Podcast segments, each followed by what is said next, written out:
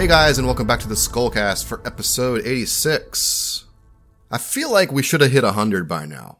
We're five years in. I know this is on me. This is on nobody else but me. 100 episodes feels like it should be within our grasp after five years. But, uh, yeah, I guess at a month, you know, every one, podcast a month most of the time, unless we're on hiatus. Uh, I, I guess we take after our, our, our after Miura a little bit on that. But oh well, we'll, we'll get there eventually. Quality over quantity, I say. That's the idea. Yeah. I wouldn't want to record Indeed. a 30 minute episode every week. That would be pretty bogus. There's not always something to say every week as, as well. So we're here now that Berserk is back. The serialization is back. 348 is out as of this past Friday. And good news, of course, is that it, uh, it seems we'll be going monthly, at least for the foreseeable future. Uh, 349 is confirmed for next month, 28th, the four- uh, 28th of April. And it sure seems like we'll get at least two or three more after that to fill up volume 39. There was an advertisement, I guess it must have been in the, the most recent Young Animal, that said volume 39 is due out in June, which puts a real time crunch on the remaining episodes to fill up the, the, the, the episodes that are needed for that volume. So it sure seems like we're getting at least two or three more after 349. So Well, you know, uh, like it was suggested in the thread, they probably, like uh, Hakusensha probably just hoarded the episodes uh, in order to release them along with season two of uh, the new anime. So they Yep. probably already got them and they can like pump out the volume whenever they want. So pump up the volume. That's good. I can't wait. yeah, It's Pump gonna up be the very good. jam. yeah.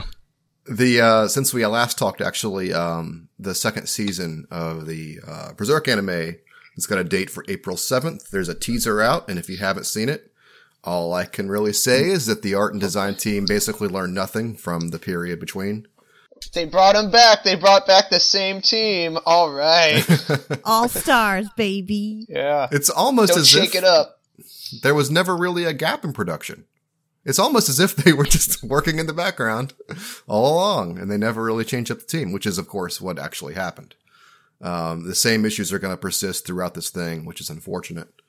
Um, in addition to that, uh, the new dub for the 2016 anime came out recently on Funimation, which is a partner with Crunchyroll. I learned. I did not know what Funimation was. In fact, I never wanted to say the words Funimation, but here I am saying them. You never followed Funimation back in like the Dragon Ball days?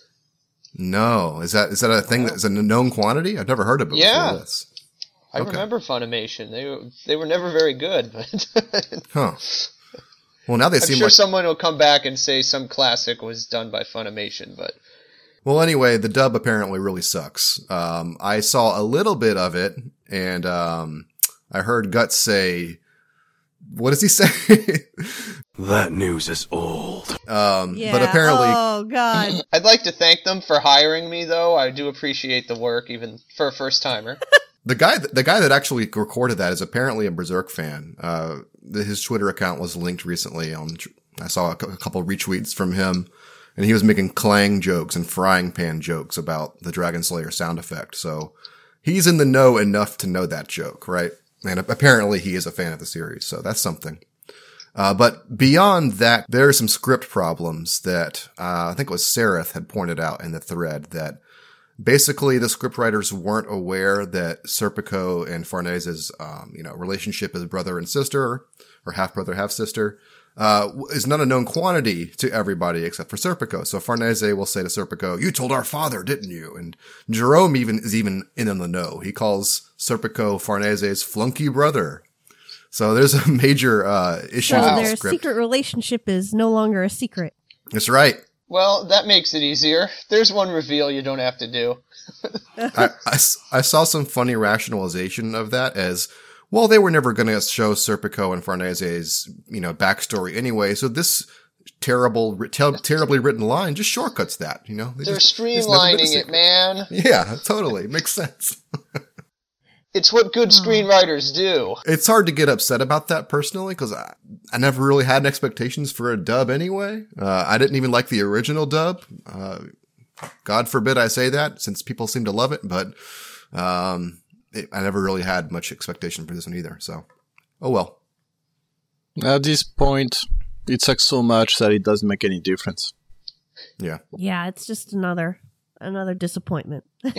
We're pretty Yeah. much all that to make a nice transition. We're we're, we're that guts dog dragging the coffin through the hellscape with with these berserk animes at this point. every every new dub is a, another stick in the ribs. Yeah, You could just replace the Falcon insignia on that coffin with like the logo for the anime, that angular Exactly. looking berserk thing. oh boy. Although I would have what's bit that what's chain in one half long more spear in the back? You know. hmm Getting closer to 348, uh, the Young Animal cover had a new Miura digital illustration on it of Guts holding the Dragon Slayer. Yep. Um, his skin's particularly yellow. Uh, it seems a little strange, the color toning, but maybe there's something else go- it going on in terms of the coloring of that scene because uh, there's Yeah. obviously some blue tints and red tint there, and his skin just looks a little strange as a result. I was going to ask about that. Uh, Gobs and I are still waiting on our physical copy of the Young Animal. Does anyone have like the actual copy yet? No, it's not arrived yet. Yeah, I was just wondering if it looks different in person or if it actually looks that yellow. I think the uh, the scan we saw might be a bit off, but it probably is kind of yellowish. I mean, Mhm. he's done illustrations before where he went for that kind of shade, so Mhm. I mean, and then you know it might just be a matter of uh, when it was, you know.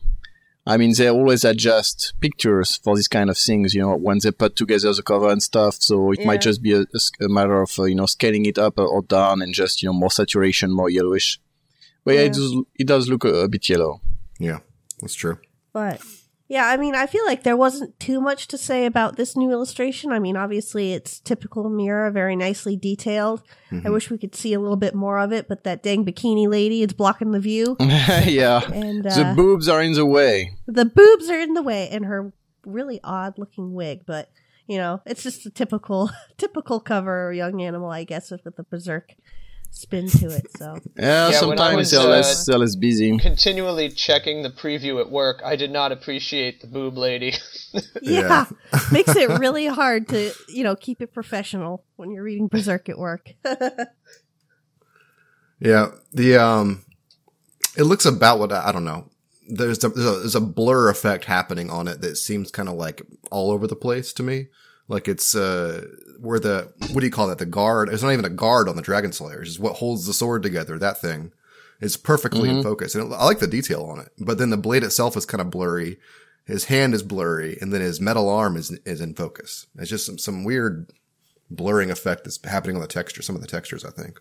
yeah, I don't I don't know if it's blurring. Like I don't know if it's an intentional blurring, but it's like trying to show the f- difference in the texture of the fabric Mhm, compared to yeah. the metal, and that's Mm. maybe not working as successfully as the rest of it. Also, Yeah, I I'd love to see the it's, full uh, thing. it's a blur effect. Hmm. Oh, really? Oh, I can't really tell. Some things are in focus, some things aren't in focus. That's all I can really say about it, whether it's blur or not. Um, I would love to see the full thing. All I can see is Guts' face in a part of the Dragon Slayer. There's clearly more going on here with the lighting, uh, but uh, I- oh well, we can't really see it. Anyway, moving on to the main event, 348, which Puella has translated as Crepuscular Wilderness. Uh, what do you guys think? We are finally deep within Casca's mind. The eclipse over the whole thing. Uh, we're finally here. Well, there's a lot to say. I mean, obviously it's a big deal, like we always knew it would be. And uh, I mean, we we were already kind of spoiled because we got the preview from uh, you know the guidebook. So um, you know, even though it was just sketches. Uh, that gave us uh, a lot of information, so that's confirmed. You know, there's a dog. The dog is guts. He's dragging a coffin. The coffin is a a broken doll, which is a representation of Casca. I think um, I think it's a good introduction to what I feel will be, you know, a few episodes, several even I would say, that will uh, delve deeper into Casca's mind. So it's a pretty good, uh, I think, um, start, and it kind of gives us, um, you know, the picture of what it will be like, which is a lot of symbolism, a lot of things that will appear uh, different to what they are in the real world, but will have big meanings, that kind of stuff. Mm-hmm. it's a pretty dark inner core, like compared to just sort of you know Casca's you know outside personality and you know what they were seeing uh, earlier as they were delving into her mind, and now it's like you know, whoa, this is pretty uh, pretty frightening, a horrible place Inside. It's a crippling image. The the broken doll, a broken, almost ceramic doll. It's a pretty crippling image. Just thinking about what brought that to happen, what her mind must be like, what how she must be feeling about all these things, and like even the scenery is kind of like a form of eavesdropping on this character who we haven't heard from in more than twenty years in real time. So it's, uh, I- think, I think we're, we're- we're taking some of that for granted, like how awesome this is that we're finally Oh, learning yeah. her perceptions of things.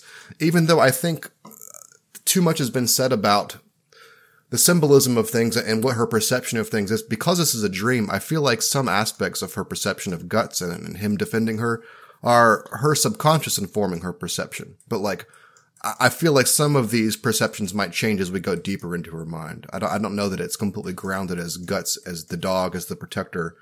It's not going to vary as we go further. What you're trying to say is that you don't think we will not see Guts uh, sexual assault on Casca in volume No, I 23 wasn't even, not, not even being addressed. alluding to that.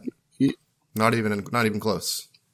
All right, because that sounded like what you were going for, and I think you know, like if we, you just take the dog imagery, um, you know, there's a lot, there's already a lot to say about that, without saying that it's gonna change later on, which is, you know, I mean, we we see the dog, yeah, defending the coffin, but at the same time, it's also dragging an inert object without, like, we, we don't actually know what Casca's desire or wish is in this. You know, she's just this inert thing being dragged around by the dog. We see the dog fight these things, but you know, like it's not shown necessarily in a particularly benevolent, you know, aspect. We see it's very, you know, like uh, ferocious, that kind of stuff. So there's already a lot to say here, and I mean, I think it's just, you know, this aspect of Guts and Casca traveling together, doing that kind of stuff. It's been, you know, it, it went on for a while. So I think it's normal we get to see that. But yeah, definitely it's gonna, you know, you know, we're gonna see more things later on as, as they progress. But I mean, I I don't think, I don't think people are going too far in the way they interpret this. I I mean, I'm, I'm not really sure what you, what you meant by your remark. I'm trying to remember exactly what I said. I didn't think what I said was that crazy. um, I think I think were what I said of was- giving a general uh, sort of outline of you know the where the dream is and how it might change or not change going yeah, forward. yeah. right? As the, we've already seen, Yeah. this is our this is our fourth iteration of Dream World. You know, of course, we saw individuals. We saw Schierke's mind. We saw Farnese's mind. We saw the surface Casca, if you want to call her her mind, and now we're seeing inner Casca in her mind. I just wonder if we'll be treated to different aspects as we go deeper, or if this is where we are, and if we do indeed transition, will the per- her perception of guts as this guardian dog remain the same, or will it evolve as we get deeper and closer to mm. the the event, mm. the event itself? Will will he basically get to transform into a man and walk upright? You know, that would be Yeah, I, I don't know. I mean, this this this wasteland clearly represents you know her travels with guts, as as Aazealh said, the the specters attacking nightly and something that sort of occurred to me just looking at the the backgrounds in the two page spread is it looks very much like you know how you could imagine the the realm where the eclipse took place post eclipse i mean it's very could be very literal and figurative kind of a post eclipse space. Like she's still there. You know like it's over and everyone's dead. But i mean you know it's got the black sun in the sky. We see that mountain in the distance that could be the hand or at least representing it. It also kind of reminds me of uh, a battlefield, you know, a Yeah. kind of like what would be left after a battlefield with these like the torn flags, you know, flapping in the wind under a kind of desolate, you know, uh, plain, that kind of stuff. Uh, there's, I don't know, there's just debris everywhere flying around yeah, Well- you know, it's like Hmm. when when you think about, for example, uh, the, the kind of scenes we see in the uh, Golden Age arc. You know, you see Doldrey, you see these big, you know, uh, planes where this guy fight, and after that, when we there's a few times we see scenes of all these, you know, bodies lying around and you know broken stuff. I mean, here there's no bodies, at least not yet, but I feel like this is a kind of uh, scenery uh, background that would go well with this kind of stuff. I, think even that might be too literal because I think the, the the flat wasteland aspect is merely the absence of objects. Like we're seeing some things come into focus that that matter to this, you know, what we're the story we're being treated to. The specters are there in a form. Uh, they have to focus their eyes before they see the, the, the mountain. They, they, they eventually see the dog as they come into focus. I, I feel like it is, it is barren for the purpose of being barren because this is supposed to be kind of a vacant place, like devoid of life, devoid of Me- most features except these negative things. I think that's all well, yeah. Uh, uh, well, I mean, you know, like the the thing is, since it's on a dream, and uh, we've been told, uh, you know, times again and times again that it's very symbolic and that kind of stuff. It's gonna be hard to, you know, uh, you know, how to say, distinguish what's, you know, supposed and to be literal. evocative. Yeah. yeah, yeah. I mean, it's not even a matter of literal, but for example, as we've been saying in the thread, uh, you know, the big, you know, shape we see in the distance, uh, the spiky mountain, the pyramid, whatever, you know, the needle. just, yeah, I mean, just the fact it's, you know, under a black sun, you know, and it's towering in the distance, you know, that's, you know, it, it evokes the hand during the eclipse. You know, it's, it's probably not gonna be a hand. It's, it might not even re- directly refer to that, but you know, it evokes it. So, and because it's in a dream, you know, like um, you can't really say, well, it's not connected because you know that's that's kind of stuff. When Griff says, oh, well, it might be reminiscent of uh, the place where the eclipse took place. I mean, yeah, the black sun is in the sky, so sure. So you know, I think all these things, while not might not necessarily hint at a specific thing like a battlefield or whatever, but I think it's hard to not to say that it doesn't come into it even maybe just a little bit. You know, like all these little aspects of her life, her perception, and I think uh, the more we'll go, uh, you know, you know, deep in our consciousness and whatever, uh, the more we'll see a lot of influence mingling together like that. I mean, it's, it's kind of like what happened with Farnese, you know, when she was scrubbing clothes and, you know, she was using Mozgus head as a, you know, scrubbing stone and Gus was there and, you know, and it, she's mixing her, you know, past life and present life and stuff that doesn't make sense. There's, there's the kind of stuff that happens in a dream. So, yeah, I, I think it's, you know, it's gonna be tough to decide what's not a reference and what is and to what degree and so on. I think it's very brave of Miura to go into someone's mind like this. Again, a character we haven't heard from in 20 years and not immediately latch on to obvious like landmarks for milestones for readers, right? Like apart from what we have is the Falcon insignia, right? Which is more used narratively for Schierke to uh, immediately identify this as potentially Casca and her association with Guts and all that. Putting that aside, there's no like ghosts of Pippin and ghosts of Judeau here. It's merely, it's a, it's a unique, This is a dangerous compliment. yeah, I know. Next episode, two two forty nine, Memory Lane. 349 Ghost Judeau. My point is, this is the first, this is our first glimpse into the inner parts of Casca's mind, and it's a, basically a foreign environment apart from the eclipse ab- above us, you know? And I thought that was very cool. It's yeah, it seems like sort of a new thing that represents a lot of these things, you know, rather you know symbolically, like we've been discussing, rather than you know like oh you know yeah, there's the ghost of Christmas past, you know. Yep. I I think it. Uh, I think it makes sense. Like I think when you, I mean, of course, it's obvious to say that now, but when I when I see this, now I have you know a hard time imagining anything else it could be. You know, because Yeah. I think again, I mean, Miura's taken a long time to to come up with these things, and I, I think he's done a really a really great job. I mean, the fact the first thing we saw was a black sun. It's you know even it just the way it ties into Guts' own trauma and nightmares and that kind of stuff. It's already so great. You know, I mean, obviously, obviously that would you know, I mean, that was sure to be the case. So you know, it was no doubt, but still it's still fucking great. And then, uh, I- mean, when you try to how to say distillate, you know, uh, to the core Casca's life right now, how she sees herself, you know, she doesn't she doesn't really picture her comrades or everything. She just sees herself as this kind of dead thing. And the fact that the insignia, the coffin, I think is not even just for Schierke or anything. It also signifies her former life, who she was before, that kind of stuff. And that's, you know, that part's dead. You know, her former self is, is dead. So, you know, again, I think, you know, this, all these things work on a lot of levels. You know, you can analyze them coming from, you know, people always, they always, you know, see Berserk as something where there's a lot of interpretation to be done, and it's often not the case because Miura's are usually precise. But I think um, in this case, you know, because he from the get go said it was a dream and that kind of stuff, there's a lot of levels you can interpret these things, and I think you know that's made to be the case. So, you know, between the dog and, you know, the fact even the collar hides uh, the brand. And when she lifts it, she sees the brand, all that kind of stuff. I think it's very, very, very well done, very relevant. And, um, I mean, how else would it have, like, I'm sure we, we're to get to, uh, dead comrades, you know, that's probably going to be somewhere with, you know, all the fragments of her ego, that kind of stuff. But yeah, I mean, to start with this, I don't know, it just makes sense to me. I was just going to say, do you feel like it's going to be really abstract like this to start out and that it might get more specific as Uh, I, I think we'll get, I think we'll see more, you know, like not more specific parts, but other parts of her, but it's probably, you know, it's probably gonna stay, uh, very figurative, you know, I mean, we're probably not, I don't know, we're probably not gonna see, uh, Judeau and Pippin and, you know, just lying there dead in their armors or anything. It's probably gonna be, I don't know, stuff like Guts as a dog, you know, maybe it will be, I don't know, Pippin as a big stone and, you know, Judeau as a square or something. I have no idea, but I, I think it, it's gonna be, it's gonna be unique but uh, I think we will come, and maybe it even won't be like very individual stuff, you know, and more global.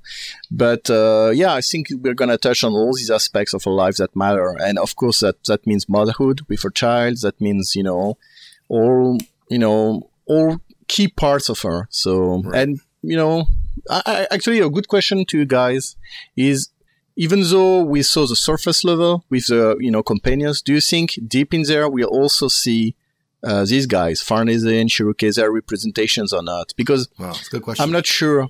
I'm not sure they might be stuck on the surface. You know, they might not be able. You know, like their that depictions, how say that consciousness of them, her awareness of them, might not actually go deeper than that. So I, I had a similar question about uh, dog guts actually because you know how she sh- depicts the dog have missing an arm, missing an eye with the brand and everything, and that seemed like really specific imagery that you know uh, it it seems like something that post eclipse she would have to have had absorbed and Yeah. understood. I think some Of of, those course. details have seeped down into her, you know, whatever, whatever you want to call this. If you want, I don't, I don't even necessarily know if you can call this world the equivalent of her perception of things, but either way, details of what's happening on the surface with her body, with, you know, with guts have seeped down to this level where they've formulated as dreams. So I, I don't, Right. I don't know what, if that spells out.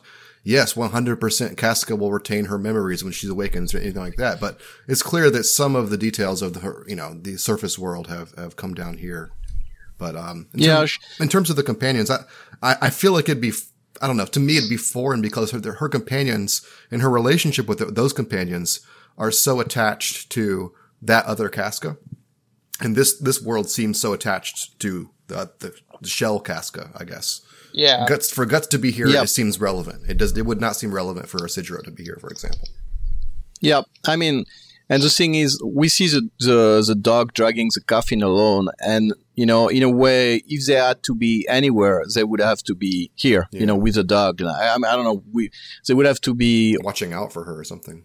yeah, yeah. I mean, it would have to be that kind of stuff. So that's why I was wondering because you know, to that the dog is present means she has some, uh, you know, idea, or at least it, it trickled down in, deep into her mind what was happening. But maybe, like, maybe that's the limit of it. Maybe she knows, you know, there's this creature, which is interesting. I mean, it's interesting that it's a dog because in a way it also means it's not guts, you know, it's not guts as a human. It's something, but she doesn't know him in the real world. And, you know, here he's not himself, but he's just, you know, an animal. So, uh, either way, my point is that, yeah, it would have to be here. So maybe she just, that whole life since, you know, 22, 23, maybe she's just summarized it as this, you know, coffin being dragged around by, uh, you know, wounded dog.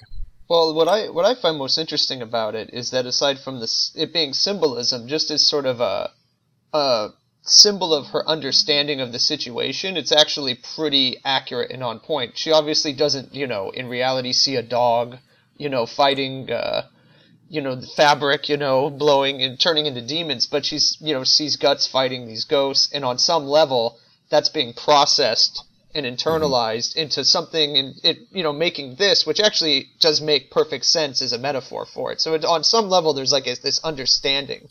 yep Yeah, actu- Yeah. actually, the, the craziest part to me is how she views herself, you know, like this as a broken Yeah. doll in a coffin.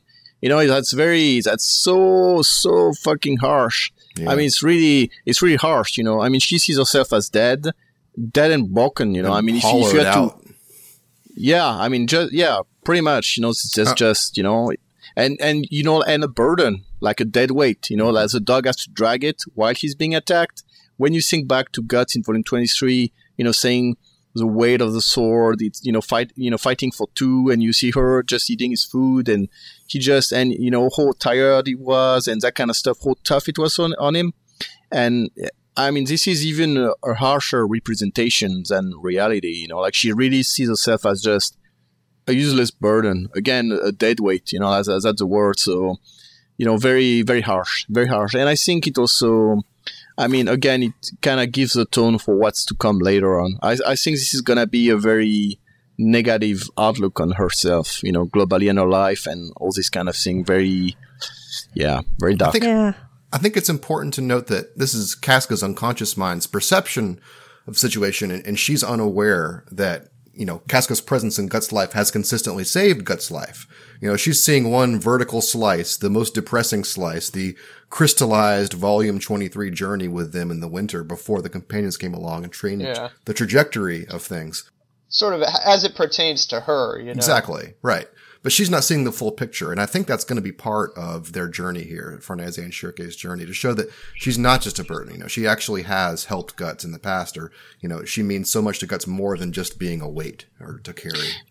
Yeah, actually, like the, the fact uh, and Farnese was once to journey into a mind is interesting because, uh, I mean, Schierke, for example, you know, if you think back to when he first donned uh, the Berserk armor, she, you know, to wake him up, she she told him about Casca, you know, of the branded woman, like he's a protector, and that's what woke him up and brought him back, and that's why he didn't just kill himself, you know, uh, you know, just jumping on Grunbeld.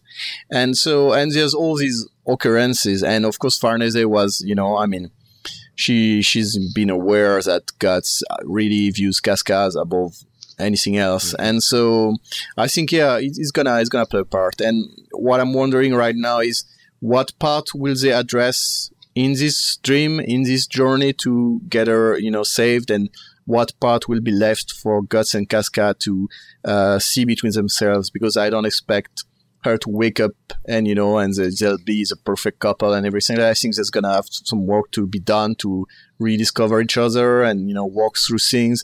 And um, yeah, I'm wondering what you know which part will be done that here and which part will be done later. Yeah. I feel like they, they can't truly begin the reconciliation process until Guts is actually involved. I feel like that has to come later. I feel like whatever, I, honestly, the pacing of this sequence has been exactly what I expected and wanted.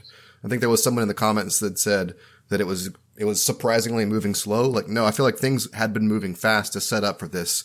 I think we even said that in the podcast that from now on it's going to be a little more slow and methodical about how we traverse these and realms. and to be honest, it's not even been that slow. I mean, when you okay, you know, Well, they need to they need to snap their fingers, and she wakes up and she's fine, and that's gonna be some good stuff. Yeah, I mean, I mean, honestly, it, it couldn't go, it couldn't go any faster. Except if they just go there and it's, I don't know, something out of the Matrix. There's a guy in a room. Oh yeah, just press this button. There you go, done. I am the architect. Actually, thinking of uh, the Matrix earlier, just because you brought up sort of this as a representation of nothingness, and I think, and I agree with that. But also, even as a representation of nothingness, it's not like a blank slate. You No, know, not it's not like a white room. It's still sort of a a very dreary, negative sort of nothingness. You know. Yeah, a desolation. So just episodes like this in general, like I I feel like I could swim in this. I mean, I love the dog. I love all this cool symbolism, all this sort of uh, you know, stuff we don't you don't get this all the time, even in Berserk. You don't get guts as a dog all the time. This is fucking awesome. Well, I mean, it's just it's really it's a it's great uh, symbolism. It's a great little you know world. I mean, this is obviously something that's not even you know being represented in the physical world in Berserk, but just the fact that uh, you can sort of deep dive like this into a character's mind. It's really fascinating.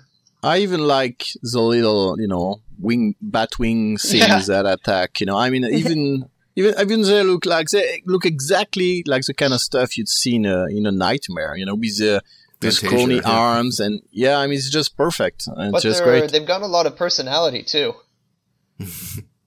Well, I mean, yeah, within the limitations of Yeah. their design, yeah. I mean, just the the little, the nasty little bony hands coming out, you know, and everything. I mean, they. they're yeah, and even the yeah the kind of spears they got, you know, like the stick spear sticks, whatever, is very. I don't know. I think it's great. I, I think it's a great episode. Honestly, I mean, it's, it's- the spears are even integrated into the design. Like it's it's the poles that were holding them up as flags that Yeah. they then Yep. pick up and use as spears. I thought that was a clever touch. yep, and um, yeah, I like that. I mean, the whole, the, even when, you know, like the coffin itself, when they open it and, you know, what's inside the coffin, uh, I mean, other than the doll, but the, like the ground, it's the same kind of stuff as the ground below it. And, you know, that's the kind of uh, surreal stuff that's just perfect for, you know, like what this is a dream where everything is just a kind of weird, like there's, the ground is just weird, the sky is weird, everything is weird. When they open the coffin, the dog howl, uh, howls, you know, it's just this kind of I don't know. It's like Griff said, it's dreary, but it's perfectly dreary. You know, it's just really everything. Everything works as uh, as expected. You know. I didn't know what to make of the ground at first for a while, and I had to keep looking at different frames of it. It's like a tattered cloth. It's like this. Uh, It's like fabric almost, or e- either way, it's not a foundation, right? It's not. It's unsettled. It's like a unsettled, shaky, floating in the breeze cloak. You know, and it's torn. Yeah, it's. Uh, I, I don't think it's even meant to be like uh, real fabric, as in fabric itself, but it's a kind of you know magical stuff that's yeah being you know torn and whatever. You see some parts of it, you know. Uh, going around so you know, again it's just it's dream world stuff you know it's not real ground it's not it's not real yeah Griff. Oh, I was actually just gonna because you were mentioning the dog howling, you know, when they opened the coffin. Just one of my favorite little touches and moments in this episode. Again, it's a very small one. Is when uh, when she's about to open it and she addresses the dog, uh, Schierke, and says, "How I'm sorry, I got to do it." And the dog just sort of like gives her. This is Miura must have experience with dogs or studied because the way the dog just looks at her with its mouth, I'm like, "Rah," you know, sort of disapproving, but you know, not too harshly.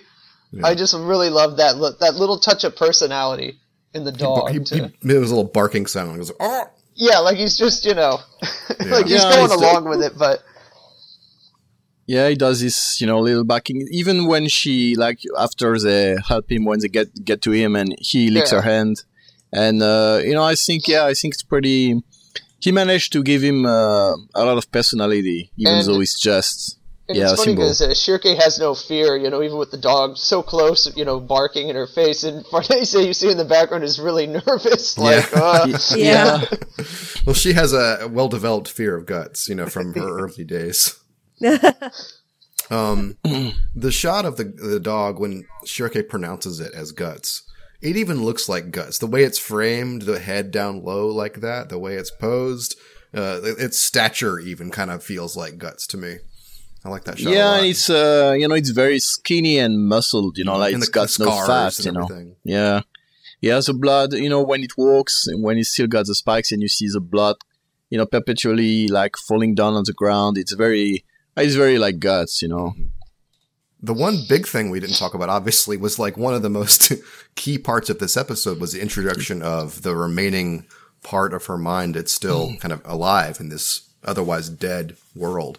Uh, I don't even know what to call it. I keep calling it a sprite in my head, but it's not a sprite. I mean, it's, it isn't. It's not an astral being. You know, it's Yeah, you know, I mean, like a fragment. Uh, uh, uh, yeah. yeah, I mean, I called it a sprite because. Oh, you did? Okay.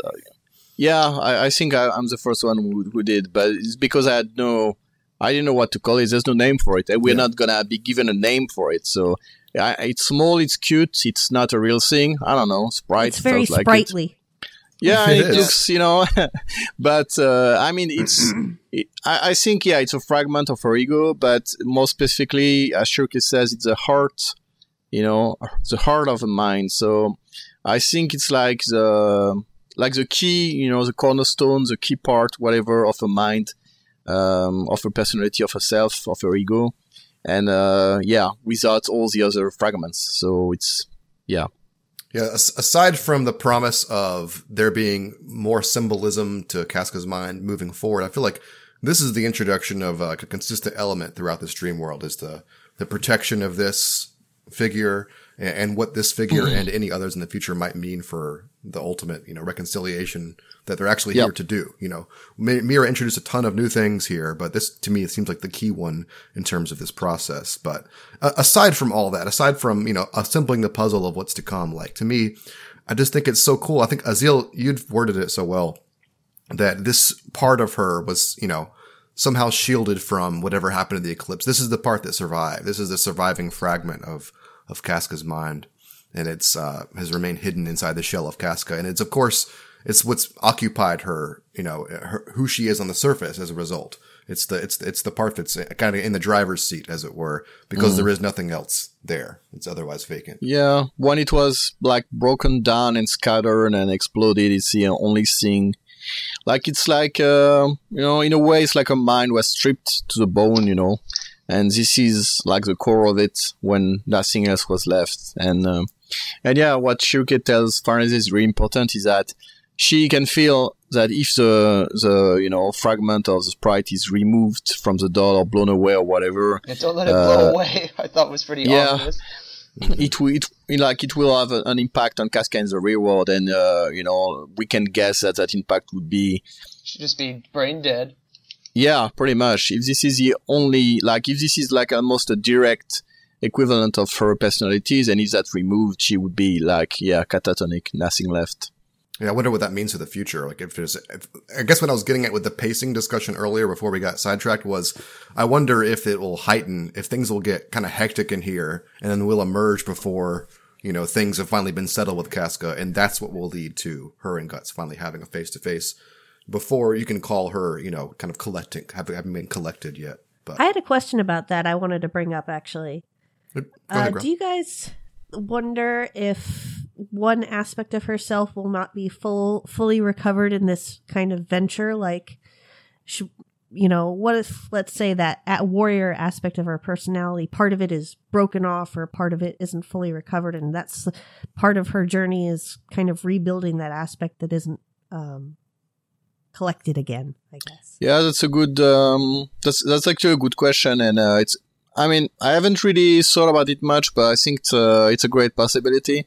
It would be like I wonder what form it would take because the thing is, we know this one, like we know this sprite is, uh, you know, the heart of a mind. Okay, we don't know what the other fragments will look like. Will they be also personified? So will they be leader characters with mind of their own? Will they be just like I don't know, different objects, you know, or just things that uh, they will just, you know, the puppet will absorb, or you know, it's it's hard to to guess what form it will take, and also it, it's hard to guess how they're gonna be able to put her back together, and. But yeah, yeah, it's definitely possible that they won't, like some parts or some aspects, they won't be able to put it fully back together or something.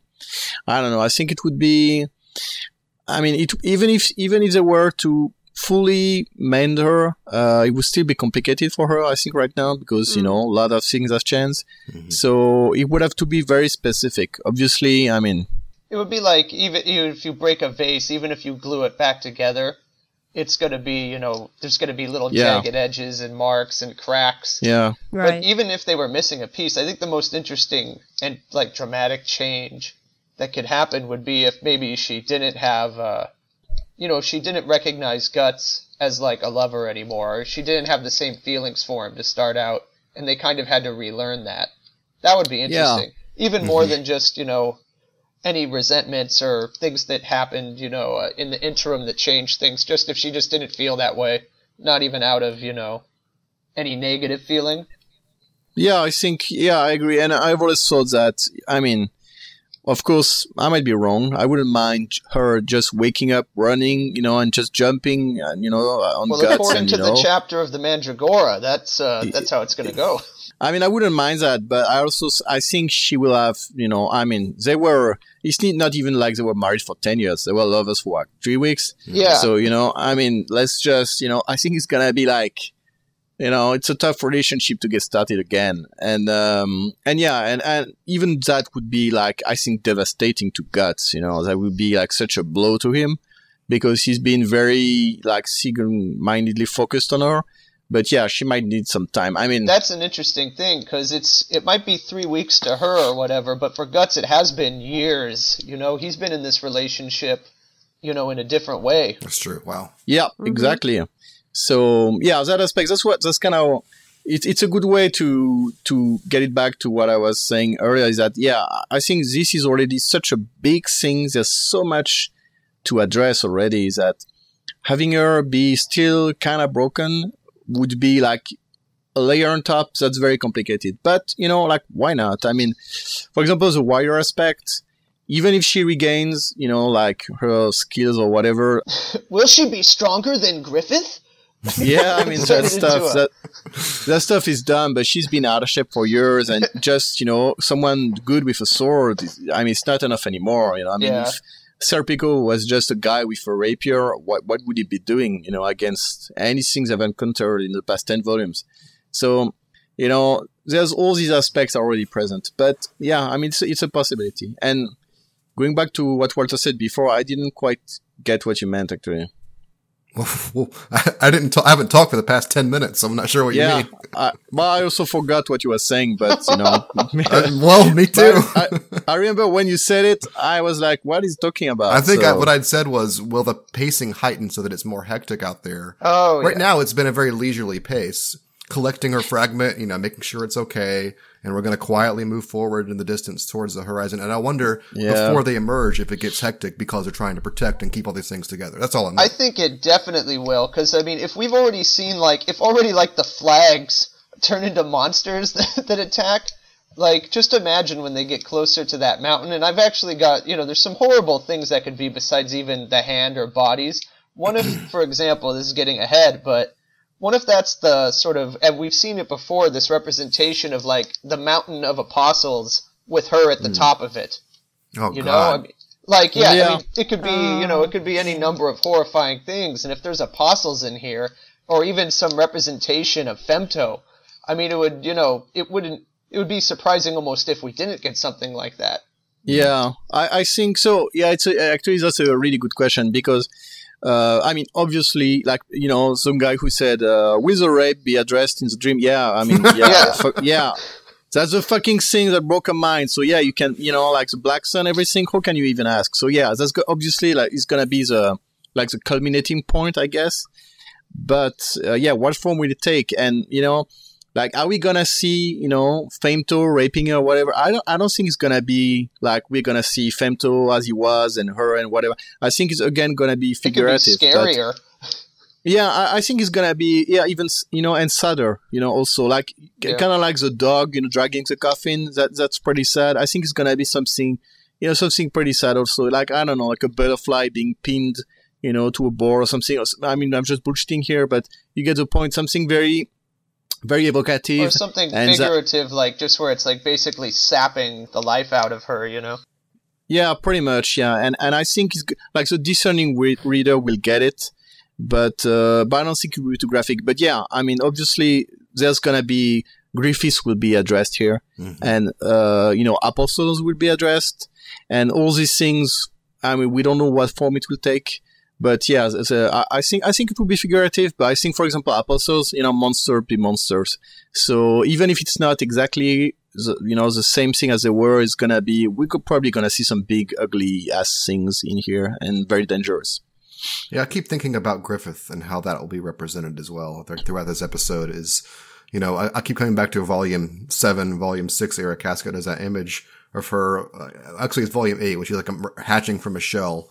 And previously, she was in the you know the the clutches of Griffith. And I wonder if there's an aspect of her personality that even throughout this is still somehow tied to him, and they'll have to confront that and kind of relinquish her from him or something like well, that. it would where- be interesting if there's a because I mean obviously there's a conflict of you know there's you can imagine symbolically you know like a a beautiful Yeah. white falcon, you know, but then also whatever you know Femto does to destroy that and you know destroy her world, you know, and mm-hmm. how she she rectifies Yep. those two things.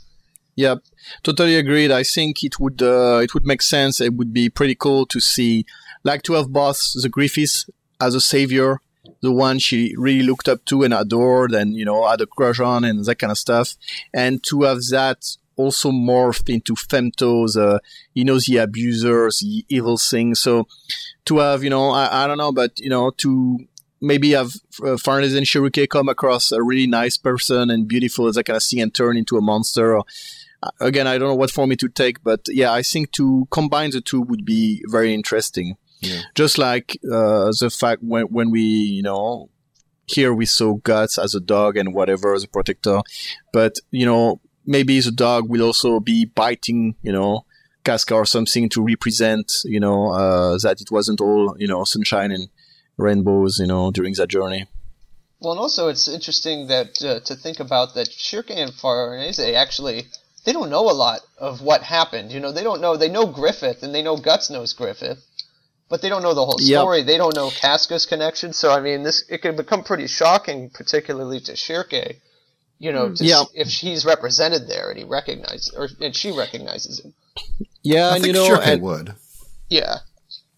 I, I think I think the boss, you know, even Farnese with the Red Lake, I think uh, this might come into, you know, uh, like Mm, maybe yeah. not during the dream, but afterwards, because you know people have been waiting for Guts to tell his companions about uh, his past, and he he hasn't really. You know, he probably should have before they went into her mind.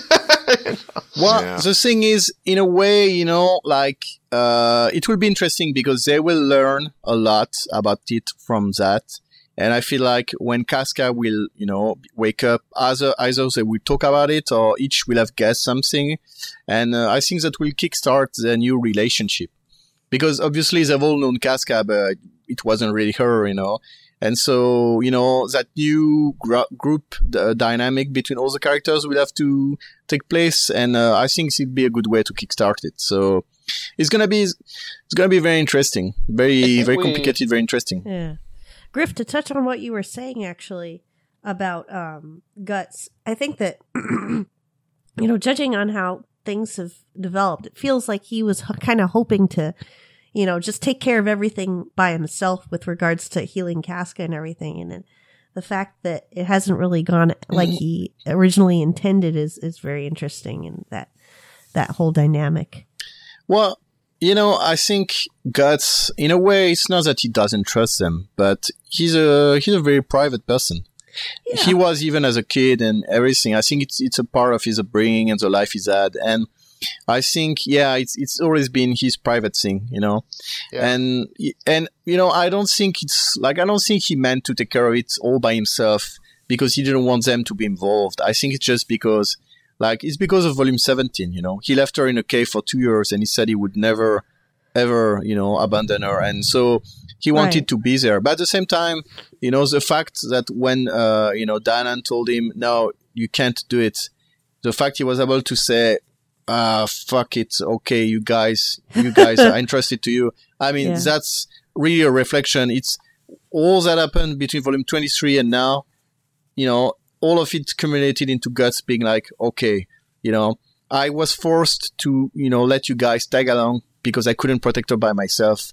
And now finally I'm trusting her return to you. So, you know, it's, can you, I mean, I don't know if I'm clear, but can you see the, the, you know, the huge amount of, you know, like the huge journey it's been, the Yeah. amount of work it's been for him to be this trusting to them. They're, they're really a family now, much more than, uh, you know, he was with, you know, the band of the Falcon. That's that's a really good point because I think that when you think about the character relationships between 23 and now, you think about, you know, Farnese and Schierke's character development or something like that. Not necessarily Guts's, but that's much more uh, a much more subtle development that's kind of happened along Yeah. with them. and a, a lot of it out of necessity. I mean, it was, and it wasn't even before that he necessarily just wanted to, you know, do it all by himself, like you were saying. But, uh, you know, it's just that he needed to let them in. But even then, he told them how, you know, you're probably not going to last. You know, I think that part of it is he knew how horrible the situation was. He didn't really expect anyone to be able to to go along with his life. Yeah, and he was, you know, I mean, Guts, people often forget, but Guts has been traumatized. I mean, Yeah, he's got his own damage. yeah, he stayed conscious like Askar, but he's lost all his friends, you know, all the people he knew and care about, they all been killed by apostles. So yeah, he didn't want, he didn't want to have to care about other people. That's why he left Casca in the cave. And that's why he didn't want other people to tag along because I mean, when you let people into your life, it means, you know, if something happens to them, you know, it hurts you. And so that, I think that also played a part. And, sure. and yeah, it's been, Yeah. I mean, we've seen, for example, in, um, in volume, you know, uh, I would say, in Enoch, after they, you know, uh, defeat, you know, the trolls and everything, they come back from the cave, the trolls cave. You see this, uh, shot of guts from the back. And he said maybe he's found a family again, that kind of stuff. Then when they get to Vritannis, you see he calls, you know, Schierke family, you know, so all these little, you know, progressions, it's been very, you know, subtle, but yeah, it's progress towards them being a really close knit group now. hmm It's a s- small aside to something you said earlier. it's not only that Guts lost his friends; it's that his best friend, you know, betrayed him and the rest of the group. I think that's Yeah, the one. true, too. I That's mean, the it- real wound that he took to, to heart. Well, and if you look at uh, just his upbringing too, The two don't go against each other. No, that he lost his friends, and yeah, it was a betrayal. So it's like you can even add layer of uh, distrust, you know, distrust to the rest. So yeah, obviously. It was just noticeably absent from the summary. That's all. when he when Yeah, he yeah, calls you're someone right. his uh, family, that's not necessarily a compliment because his own father betrayed him and he had to kill him. Yeah, it's got a Oh, you know, I, I think he means it the right No, way. I you know he does. I'm in- just saying, uh, you, you know, just It's- pointing out how how troubled, you know, ex- exactly to your point about He- you know, sort of mistrust and not wanting to get close to people because you know, then you can be hurt, one way yeah, or and another. he he hasn't you know sold Schierke to dirty old man yet, so you know there's hope that he won't turn into Gambino. Thank goodness. Yeah, Yeah, if money gets tight, I don't know. He's gonna sell three silver coins or whatever it was. Well, speaking of uh, Yeah. Schierke and also the the troll attack and the fallout with uh, with Slan, it just made me think. I wonder if we'll get a. And I mean, this is sort of you know, on some level, it's almost unseemly to get you know this clinical on uh, on the no, well, I like the attack on Casca by Femto to put it very sterilely.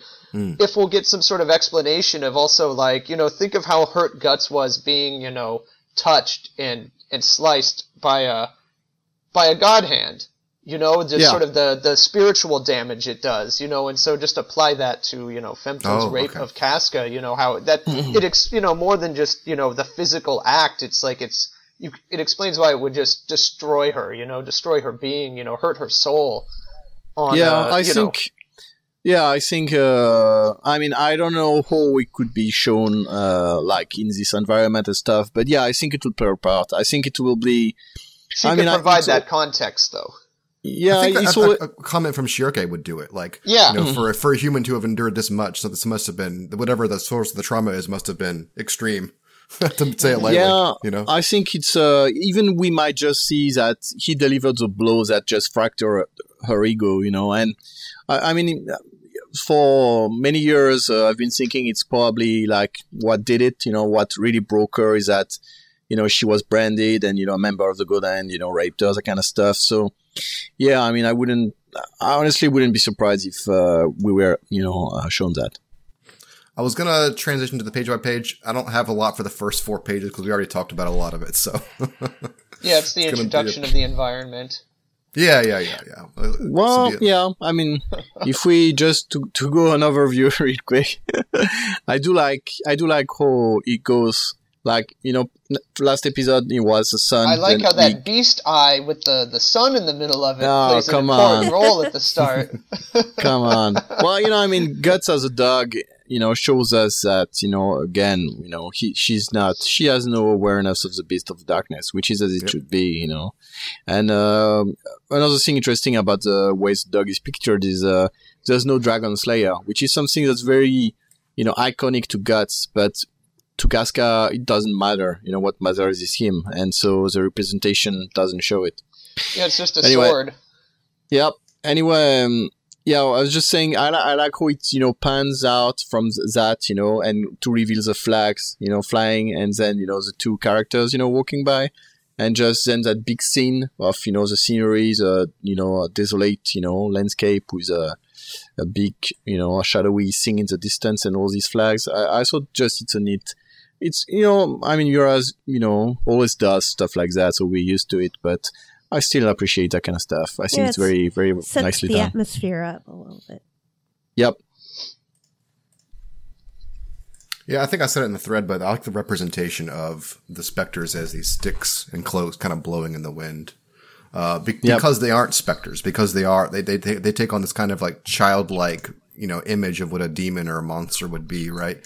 Because, I mean, my guess about that design choice is that this is a character who has not been introduced to supernatural creatures. You know, she, she, so she has a very, uh, small kind of imagination of what those things might Well, be like in the physical I mean, world. she she's been introduced to apostles and the like, Mm-hmm. and the God Hand. But yeah, I mean, she she doesn't know what specters are, so she.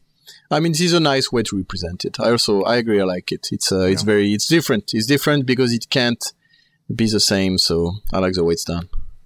Another interesting thing about the Spectres is the way they interact with them. That their real world defense and offense, you know, tactics work one to one in the dream world, which I felt was interesting and, you know, might be interesting moving forward. You know, Schierke's, uh, when she blows the, is it her hair? I think it is the bundle of her Yes, hair yes, to And- her.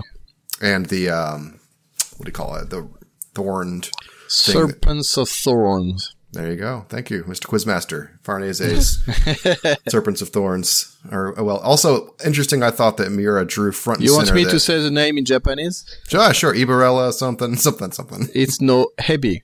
Ibarera no hebi. That's right. That was close. Farnese has the silver knife tucked in in her waistband, kind of prominently displayed throughout this episode. And I was like, oh shit, that's gonna She's come up. packing it. That's right. She's gonna throw it sidearm. I'm gonna cut you down.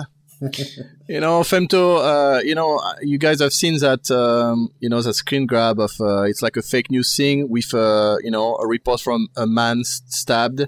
And he says, what you gonna do? Stab me? You know, it, you, you seen this thing, right? I have seen so it's that, gonna be the same thing with Femto, you know. what you gonna do? Stab She's gonna stab in right in the nuts. Oh man. Well, I was Very calling this a page by page, but this is too fun. So Sorry. no, don't worry. Don't, don't apologize at all. Uh, the the dog itself, it looks like it's on its last legs, and I and I wonder about what that represents for Casca. If she knows that Gut's journey is killing him, or is that necessary? Is that a representation of this relationship is killing him because he's basically you know throwing his life on this one gamble for her? I wonder I about think- what that meant. Uh, uh, yeah, I don't think it's uh, it's that like deep a reflection because she's not really in a state for that. I think it's just like the situation. Like Hmm. again, when I think back to 23, we've seen how Guts was exhausted and just like on his last legs, pretty much. Right, And I yeah. think this is like a representation of that.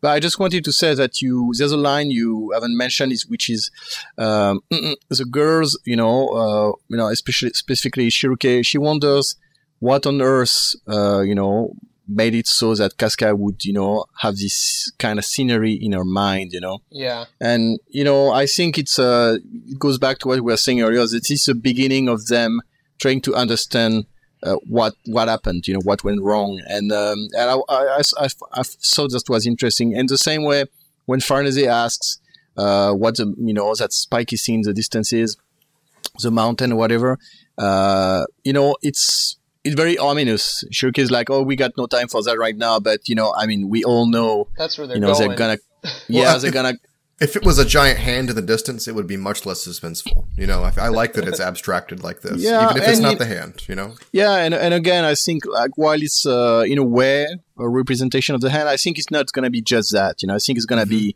uh, you know, in a way very different. You know, like she's she's fallen off a lot of cliffs too, guys. A whole lot of cliffs. Yeah, I'm Just saying. some of the ideas have been have been kind of weird, but yeah, I think it's gonna be. I don't I don't think it really matters. Uh, it will we'll we'll see soon enough anyway. Yeah.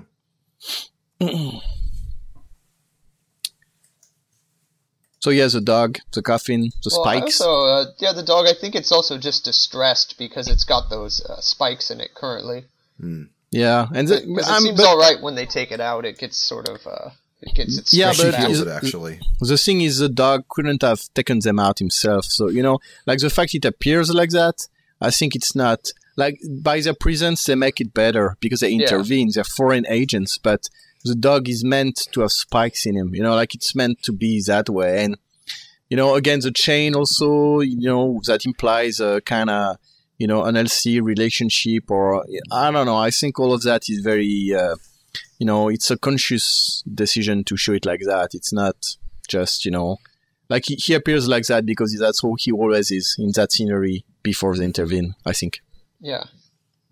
Right. This is a persistent vision. It's kind of like, like even calling it like a recurring dream that now they're suddenly interacting with, and so things are changing. I would Well, guess. I mean, I don't mm-hmm. want to. This is this just throws a monkey wrench in everything. But how much of it is also perception on their part of what they're seeing? You know, are they making sense of what's in Casca's you know dreamscape, or is it being projected directly to them as if it were reality? You know, I'm I, I'm guessing it's the latter, but I think, you know, like from the way, uh, because what you she know, said about like if you open your eyes wide, you'll see the signs, and you know, it's sort of there's almost Yeah. interpretation going on. Yeah, of course, they, they have to understand what it means, but I think what they're seeing is the way Casca represents things. Right. Like they, they are they are being shown Casca's word, and they have to basically guess what it means and understand what it means. So, and you know, but like obviously, their, like does their understanding kind of change the way it looks to them? um, I don't think so because of the way I Schierke don't think- describes the dog. Yeah. She says Yeah. this is dog as he is here. And the way um, Danann said the ritual works, I mean, the way it's been described, it's not what she said actually, but the way it's been described is that they kind of, you know, like penetrate her dream by force. You know, it's not, they're not being invited. You know, the, the way her power works is like she thrusts them in there and they get there, you know, you know, what to say, they, you know, invade it in a way, you know, kind of like in Dark Souls, you know. I, I should, I, should, I shouldn't make that reference because people, Oh, are, you know, Oh, but yeah, man. they, they they invade her world. So Once again, the collaboration between uh, Dark Oh, Souls fuck and off. yeah. So so yeah, no, it's it's um the point is it is forcible. It's not something. So yeah, they're kind of they're intruders here. You know, Wow, they're if, intruders. if only they knew the source of her trauma. like, jeez. Yeah, well, yeah, yeah, that's mean. I mean, it's also kind of why Guts, you know, was not permitted to intrude because it has to be people she's at least, uh, uh, you know, comfortable Currently with, you know. can trust, and you know, there. I guess there's Yeah. an, an Besides, alignment of energy there. What, what would have Guts done? You know, just kill the dog immediately, rip the coffin open, shaken the door, get, get, get back. It just goes into like dust. It turns into pieces in his hands. Like, Yeah, uh, you know, guts, take yeah, a- we shouldn't have brought take- you. Take the sprite, shove in with Puck in the pouch, and just get going. You know, and And just just bet- tears Puck in half and just d- dumps the elf dust all over the, the broken doll. I'm gonna kill Sorry, you. old you friend. see. Yeah, just you know, apply guts, you know, liberally on the doll to fix it. Yeah. I would have loved to seen him meet his dog self though, and it would have been. I mean, there's high comedy potential if he just didn't recognize it as him, and Schierke's sort of like, "Oh my god." But the thing, yeah, is you know, I mean, to go back to what you were saying earlier, Griff, I think it's a good point. Is that if Guts had come into contact with this scene, you know, as a fact it's him might have, you know, influenced it, you know, and changed it or something. yeah, it'd be a Yes. weird, almost like a weird circular kind of uh, logic Yeah, it being might be- introduced. yeah, it, it might have been weird. So again, it's you know that reinforces the fact that uh, you know the Elf Queen knows what she's doing. I think it might have been a factor in terms of the little sprite or fragment coming out. Right? Yeah, she might of not course. have been as inviting. That would be Yeah, of course. I mean, that's the, like that's all these things I'm saying are just like secondary, but obviously the sprite is, uh, you know, like that's a big thing. She said, you know, it had to be someone she trusts, and the sprite trusts Farnese implicitly, and the dog trusts Schierke as well. So you know, these kind of things. Uh, I think it's just you know, it all reinforces the fact uh, she was right to send these two. Yeah.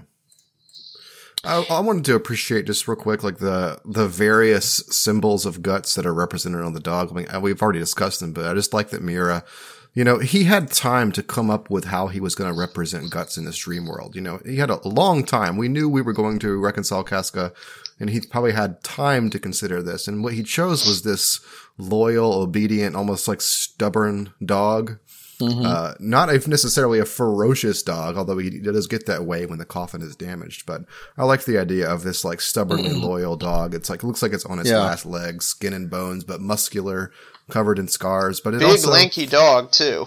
Yeah, big lean. ass dog. Um, you know, missing an eye. It has the spiked collar, which I took to mean it could be a representation of the Berserk's armor.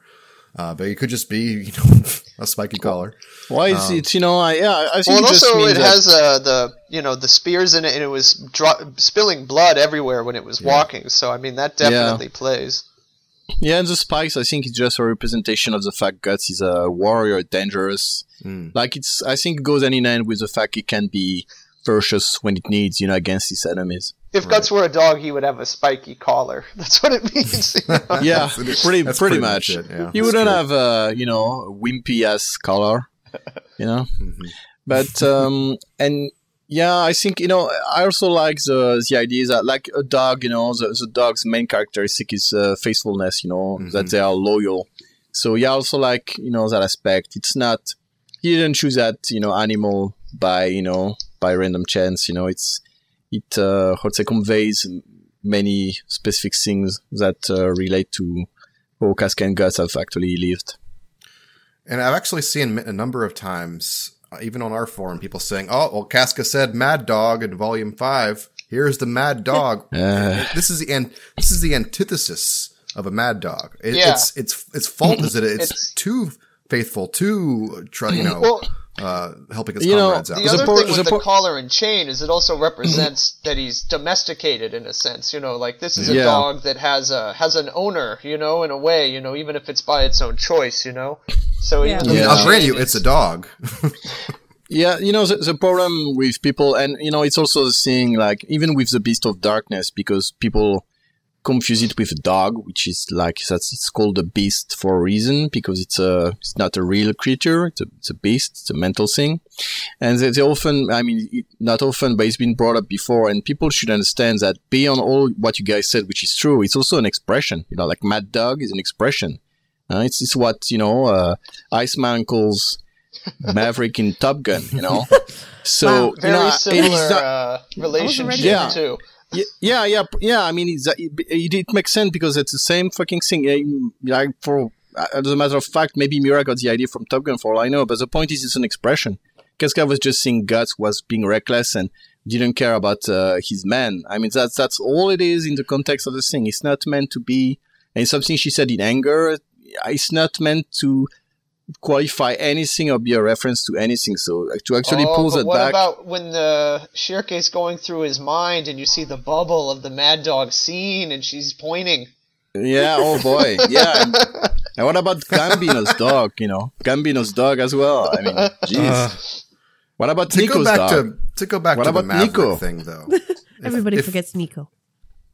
if Maverick, if we could look inside Maverick's head just for a second here, and if we saw his, you know, his his inner beast, if you will, it would be a goose. It wouldn't be a dog. yeah. just wanted to point that out. Oh my god! I thought you were really going to get us back on track. And then when you Nope. said And Maverick, you're so I was wrong. like, uh oh. I just took the wheel and swerved hard left into the oncoming truck. All right. It So was- speak, speaking of symbols, it's a small detail, but I really appreciated um, the care with which we're shown the uh, Pen of the Falcons emblem. Yeah. And it reminded me of uh, what Rick had said to Griffiths when he, you know, before he slapped him, which is li- like that the old emblem, like the new emblem is different from the old one, you know, slightly different. And I like the fact that this is like the old ass emblem from back in the day, that kind of stuff, you know. I, I, I appreciate that. I mean, I, I thought it was nice touch. At least it's just pleasing to me as a reader. Old It's- school. it seems appropriate to me. To me, seeing the symbol and seeing Schierke see the symbol reminded me that oh yeah, Schierke has had these visions of their days back in the Falcons. So I thought that was interesting. That's kind of a reminder to readers of Schierke's knowledge of the past as well. Mhm. If you wouldn't carry that back naturally. Yeah, she does have more than most, even though it hasn't been like explicitly told to her. She's seen it in visions and memories. Right. Yeah, both of their perceptions of things is highly fragmented. You know, both Schierke and Farnese kind of are like just like Yeah, they both know different things. into- Like you know, Farnese knows that Guts, you know, like said Griffith's name, you know, after he was reborn. Obviously knew him. yep. Yeah. Yeah, I think uh, again there's a perfect two characters to uh, put together uh, so that they can piece out what went on and you know, what their life has been. You know, I mean, it's just it's a good team, so I expect we'll see more of that. Them working together and knowing, oh yeah, then they did that. This is what happened, and then you know, and maybe not even uh, within the dream, but afterwards as well. There's a small scene, I think we've already mentioned it, but I wanted to point it out if we are just looking at individual panels where, you know, the dog is protecting the casket for a while and, you know, it takes some hits, which is very unlike Guts when it comes to specters. That happens from time to time, but come on. He's usually on top of it. But uh, as the, as the Well- casket is struck, Well, yeah, that's when he starts going crazy. That's when he really just, you know, opens its jaws and it's salivating. yeah, Well, that was interesting. he actually jumps, managed to grab one, and you know Yeah, get it on yeah. the floor and kills it, which is which is fucking great. You know, I mean, It's just a very Guts moment. he, he's only got three three legs too. But yeah, you know, one thing about the fact he gets hit is again, this is Casca's perception of things. So you know, like it, do, it doesn't really matter if Guts does rarely, you know, but you see when he gets hit, you even see his mouth, his face. He looks like. Uh, I mean, he looks bad. He looks in pain. It's kind of, you know, a sad moment. And I think her perception is also like, you know what I mean? She feels bad for the dog, you know? So I, ca- I kind of like that, you know? It's, uh, again, it reinforces the aspect of the dog as a protector, you know, someone who takes hit. And yeah, like you said, he, he barks, uh, he's defiant, but he doesn't do much. But when they hit the coffin, that's when he gets crazy. And you can even tell, like, the, it's really done very specifically. You see, he notices it, then he, you know, barks in that crazy, like he gets really crazy and jumps and grab it. So yeah, it's pretty, it's pretty great. I am uh, running out of individual things to add about this episode. Oh, I got plenty more. Go for it. Now, like like we were saying earlier, um, you know, I like the fact, uh, you know, uh, Farnese and Schierke get to use their, you know, natural weapons in this. It's pretty cool. I like the way Schierke dispels the spear. Uh, you know, we see the, the spears kind of like dissipate into thin air, which I thought was uh, yeah, I couldn't was tell neat. if they were like sort of dissipating, like she was phasing them out of existence, uh, or if they were pulling out and that was like blood. Looks like she's they're disappearing. Yeah, it kind of they're looks disap- like they're Yeah. like it's like they're being pulled out and disappearing, losing you know their uh, their integrity. Yep, yep, yep. I agree. Uh, I think it's uh, it's what happened. One thing uh, which we were mentioning earlier, and I think it relates, is uh, Farnese sh- says she feels kind of guilty. You know, like she's digging out a tomb, something like that. And yeah, I think it's proper that uh, you know, just the same way that the fact they're uh, like Farnese is horrified when she sees the, the state of the dog, and she's also like in disbelief that guts could be represented as a dog. But yeah, I, I, you know, like in a way, um, her feelings echo what you know the reader you know feels like. right. You know, it's it's very how to say. It's a very strange thing, voyeuristic almost, you know, to Yeah. see like the inside of her mind, even though we've been wanting to see that for years now, many years, you know, in a decade. But uh, yes, there's that aspect. So I, I found that interesting that she voices it. And also that Schierke seems to know what she's doing. She seems to have a, general agenda about what things are, how they're represented abstractly in the dream world, and, how to move forward. Whereas Farnese, as you say, is kind of the voice of the, the viewer or the reader. Well, yeah, I mean, I think this is one of the scenes where Schierke's in, uh, she's in her element, you know. I mean, she's, she's used to with, you know, working with symbolism, working with, you know, uh, you know, perceptions of things that does, don't necessarily correspond to real things. So she just goes, I think she's going through the motions as she learned, you know, with Flora and that just works. You know, she's like, okay, we gotta focus. We gotta do one thing after another. We gotta try to study, understand the symbolism of things, uh, move forward. But I think, uh, maybe later on as it progress and as maybe we see some worldly events that are, you know, harder, maybe her age will uh, hold her back there and, uh, Farnese will, uh, have more of a role. I don't know. Yeah. And looking at the last page now, I'm on. It's honestly very ominous. Uh, things have already been. It's already been a rough introduction to this dream world, and uh, knowing nothing about what's coming is both you know tantalizing and terrifying. Honestly, as a reader, to know what's coming up in the next few episodes. Yeah, just if I had to also, I don't know what you guys think about the the doll, the broken doll. I know we've been over it, uh, but I think the reveal of it was pretty like the the hollowed out eyes, you know, Oh, especially. I thought it were a neat touch, and the the way the brand is represented. So it was uh, was pretty well done, especially all the different angles you see it from. Yeah. hmm We get a lot of angles like from the casket. What I thought was interesting is the is the arrangement of it. You know, the the arms are still there and kind of in their proper place. Looks like the left breast is misplaced, but it's almost like it was like carefully placed here in this way after it had already been shattered somewhere else or something like that. Hmm. And um, what about the design of the sprite? What do you guys think? Personally, I love it. It's it's cute. cute. It's uh, I do like that the long haired Casca and the ratty outfit, but I like the really Uh, weird little like you know basically those funny little legs, the stick legs. Yeah, yeah, I like the arm and legs. I mean, they're they're great. I, I and I think the character of the thing is It's great a as bug. well. Yeah, the way, yeah, it's exactly. It's like a, a small bug, and the way it just plays, it's very energetic. I just, you know, ah, I like it. Seems pretty cool. I think it's very interesting. I, and again, that this is this is the part of Casca that survived. This very un-Casca like, unreserved, un- unconservative, Yeah, you know, childlike part of her personality. You know, I'm I'm imagining, you know, normal Casca seeing this and being embarrassed basically by how gleeful and yeah, energetic it is. You know, definitely. But I think again, you know, like because this is the core of her, I think even the wire aspect of her, for example, taps into that kind of thing. You know, because it's the part that's got the energy, you know, that kind of thing. So I think it's um, I view it as kind of a central thing, you know, that defines her personality. Even though, yeah, she has other other things. Well, it's interesting that you say that because uh, I have been wondering, you know, how this plays out with aspects, and if this is sort of, you know, this little sprite represents what we're seeing externally. You know, those moments where she's sort of overcome with competence. You know, Isidro sees her hopping down the side of the cliff. You know, basically like an athlete. You know, she's no longer this helpless, you know, person. Or when she takes up a sword and you know manages to cut down, you know, her would-be assailants, and even you know engages Yep. guts, you know, even f if just for a moment. You know, sort of, is that inside this sprite, or is that some other aspect managing to come to the forefront momentarily Uh, it's hard before to- going away? it's hard. I feel like it's a mistake to like to make crystallize each of these aspects of her. I, I guess we're already seeing one of them, but I don't feel like there's an individual warrior aspect. But, I mean, there there could. We're in fucking magical. Well, I guess world. I'm just, Yeah, I it's- mean, without getting too, like, you know, dogmatic, like, is that within this sprite, or is there some other, let's call it another sprite where it's I part think of that?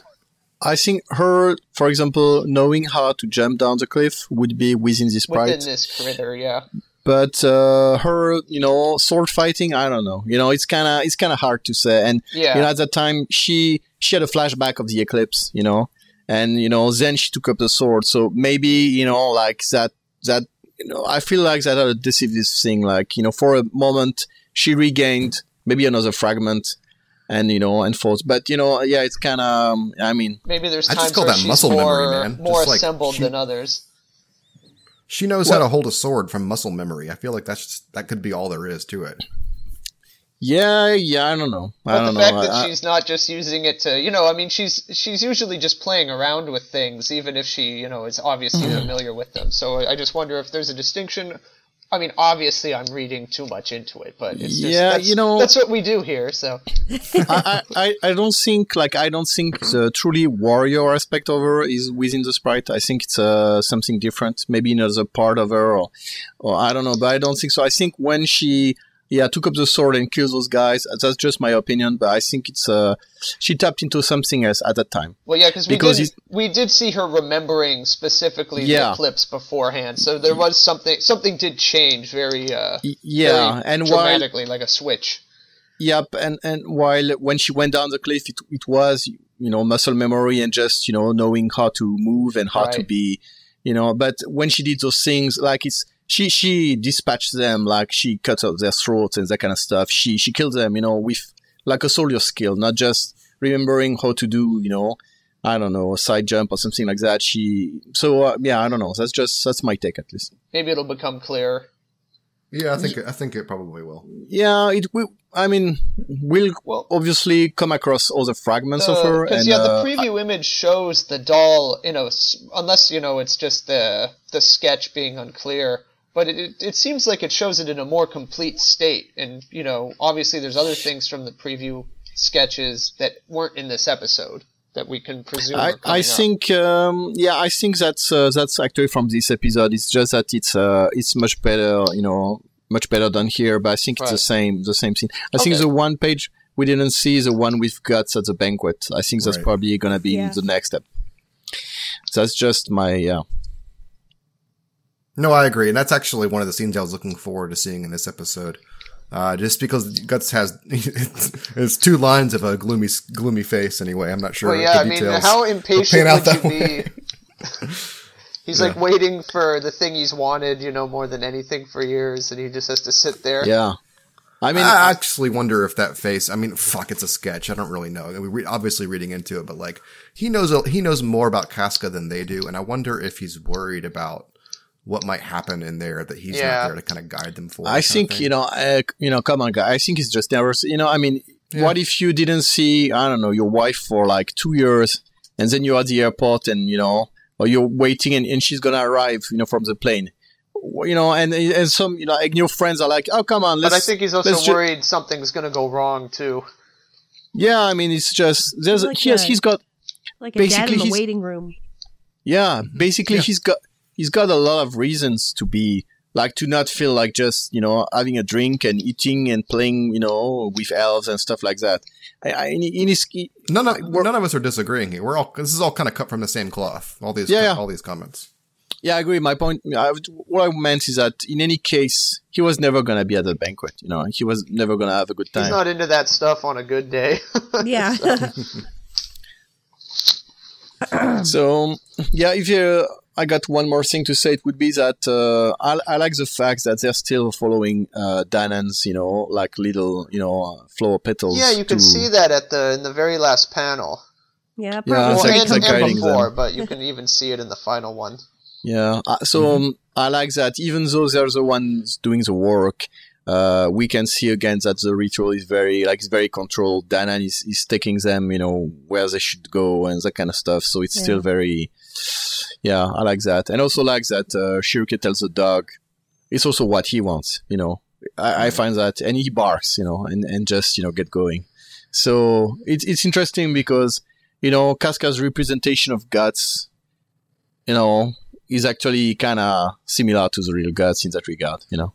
Yeah, looking forward, I, everything is being depicted through these abstract concepts. It's Miura has created this huge canvas mm-hmm. that he can make for himself, and it's very exciting to think about what might be coming. Particularly not knowing the specifics, thanks to the guidebook's preview about what's coming in 349 and Yeah. 350. So it's very exciting. Yeah, because you know we had kind of like I don't know. I, I felt like I wasn't as excited as I could have been about this episode because we had gotten a, a preview. You know, that was kind of cheating. But the next one, we're like, we don't know anything. So wow, what's it gonna be? Yeah, and particularly the key pages they showed us from the preview were pr- are pretty good. We can get our brains turning about what to expect from 348 before, months before we got here. Moving forward, though, any is anything. It could be anything. Yeah, I mean, we had the dolls, the coffin, and the dog. So that, Yep. that's uh, and the sprite. So you know, like we we had we had it all That's like covered. yeah, the but, major elements of the. but yeah, what's next? You know? It's gonna be Yeah. big. Yes, it is. All right, that's it for 348. We'll be back in a month to talk about 349. Um, I wanted to take a quick little moment here to talk about Zelda. Um, Zelda. which, we, which we've all been playing to death. Yeah, so that's the cool part is like I don't have to like if you've not played Zelda Breath of the Wild, you should probably stop listening because it is a game about discovery and about exploration more than I'd say most games that And I'm gonna fun of it I'm gonna say all the new stuff. secrets, so they better get off now. I've been having a lot of fucking fun with this game, more than I do over most games, and it, it's been all encompassing for me. If I'm not playing it, I'm thinking about it, and that's always a good sign for a game to, for me. If it's, it's the game I feel like I've always wanted Nintendo to make, uh, since like the original Legend of Zelda. I went back and played through Legend of Zelda again, like in 2002, after not beating it as a kid, and I was just like blown away by the Ooh, freedom you didn't and. beat it as a kid. Fuck Boo. no, not when I was eight years old. I was. It was I not up did. to the task. As beat it when not- he was that doesn't four surprise me. years old. No, I was I I was was, eight. uh, I think I was seven actually. okay. But this Zelda one has been in my head throughout this game. Just that I got the same sense if you come to a new area. Well, like have you, can seen that see it in your artwork that they? I think it was official, where they took the the artwork of Yes. Link looking over the mountains in Zelda One, and they did it with his new outfit, basically. So Oh, they, yeah. they they are very Well, but also, conscious of the fact the that uh, logo in the the Japanese logo is the same font as the original Legend, Legend of Zelda. Like that was Yes. intentionally done. yeah, Yeah, Um, there's, but I there's feel like. Go ahead. No, I was just gonna say there's one thing because you know I'm, I'm the kind of guy I'm gonna talk about the part that I don't like.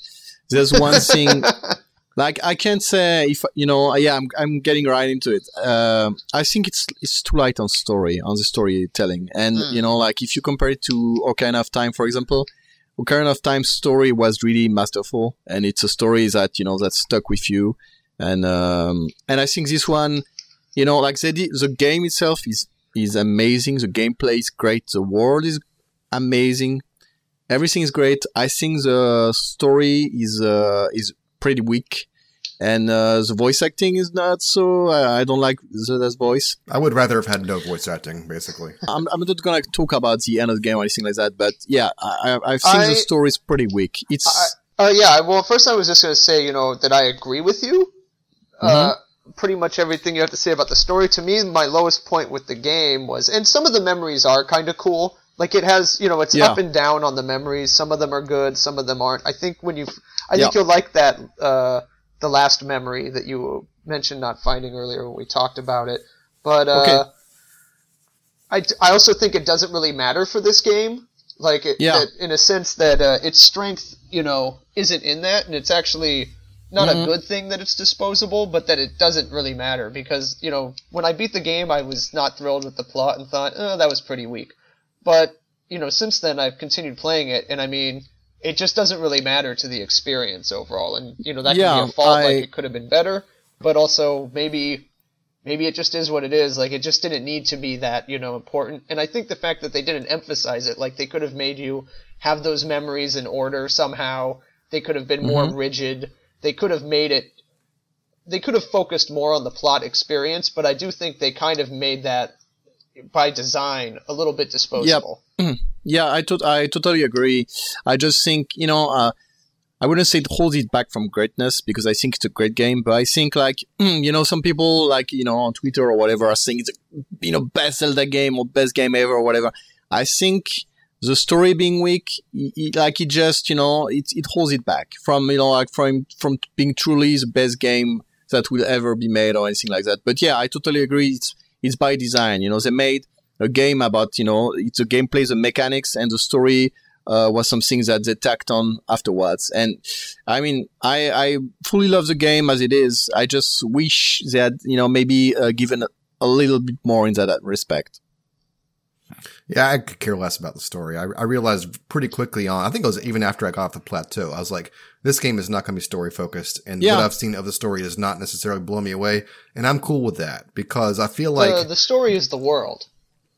yeah, totally. The, the, the, the best parts of the, the memories I'm making with this game, the most exciting parts are things that happen kind of spontaneously. They- They're not even scripted. They're just like amazing things that happen. Yeah. Um, course, like that- when you, No, I was just gonna. I was just gonna say that that's actually the strength of the game. I think, like you know, the the fact it's a huge, huge ass world, an open world is great. But I think what really, really makes it great is the fact, you know, it's just uh, like a physics engine. You know, you just put a bomb on a slope and watch it roll down and just detonate it when it reaches the enemies, and you have your fun like yeah, that. Yeah, and there know? are like there are different personalities and characteristics and like weird things that can happen that are like uh this is different systems interacting. Like one that I thought was crazy was I was fighting like five moblins at once, or not moblins, g- bokoblins early on in the game, and I ran out of weapons, and eventually it smacked one guy's weapon out of his hand. So I went and picked it up. It was a spear, and then I I was it was getting you know I got the notification that said that this weapon's about to break. So I was, I threw it at him, which is what you do, right? And then he picked it up out of the air. He went, yeah, and he picked it up and then he killed me with it. he picked it up because it was his weapon. It was his spear that he was familiar with. If I had thrown any other spear, it would have hit him and killed him. But because it was his, it, he was caught it, able yeah. to intercept it. It's fucking awesome. Yeah, that part of it is fun. You're you're kind of making your own drama, and in that case, it was an action slash tragedy. So Yeah. I was, I was okay dying that way. I was, it was worth it. you could always have a good laugh after you die certain Yeah. times. Yeah, and And I mean, like I've- the sense, I've the just sense of at some discovery, vid- sense of wonder in this game. Right. Where I'm still having that. Like I'm I'm Yeah. over a hundred hours in. I beat the game a long, long time ago, like hours wise, and I I continue to play it, and I'll still be like climbing some stupid, you know, peak somewhere and finding some Mm-hmm. weird little Korok puzzle or you know another sh- hidden Yeah. shrine or something, and it's just like, oh my god, you know this. I haven't I haven't been to this part of the world yet. You know, I discovered another town, like another one of the major towns. I missed it for like you know all these all this time, and I just found it uh, the other day, and I was Wow. like, wow. So it's Yeah, just such Yeah, a, I I expect things like that to keep happening because Yeah. I, I have, as you know, guys know, I have mandated myself to only explore the eastern half of the continent. I still have not ventured western and, half of and it. Wow, no way. Still than not? any other Still game not. you've I, ever there's played? there's an entire half of the map I have not touched. Well, you know, actually, it's crazy because there's stuff you found, Walter, that I myself haven't found yet. And uh, yeah, I think I think I'm uh, about a hundred hours in or yeah, I've more. combed the eastern continent clean, And- basically at this point. And like this stuff, like the stuff I know you found, I haven't found, and I'm like, as the same goes for the springs. You know, like there's uh, these different springs. I still miss one of the great fairies, which I haven't found. I've I've I've searched really. I, I've combed. I feel like a lot of the world, but I haven't found her. So You're not going to find her. yeah, go fuck yourself. Damn it!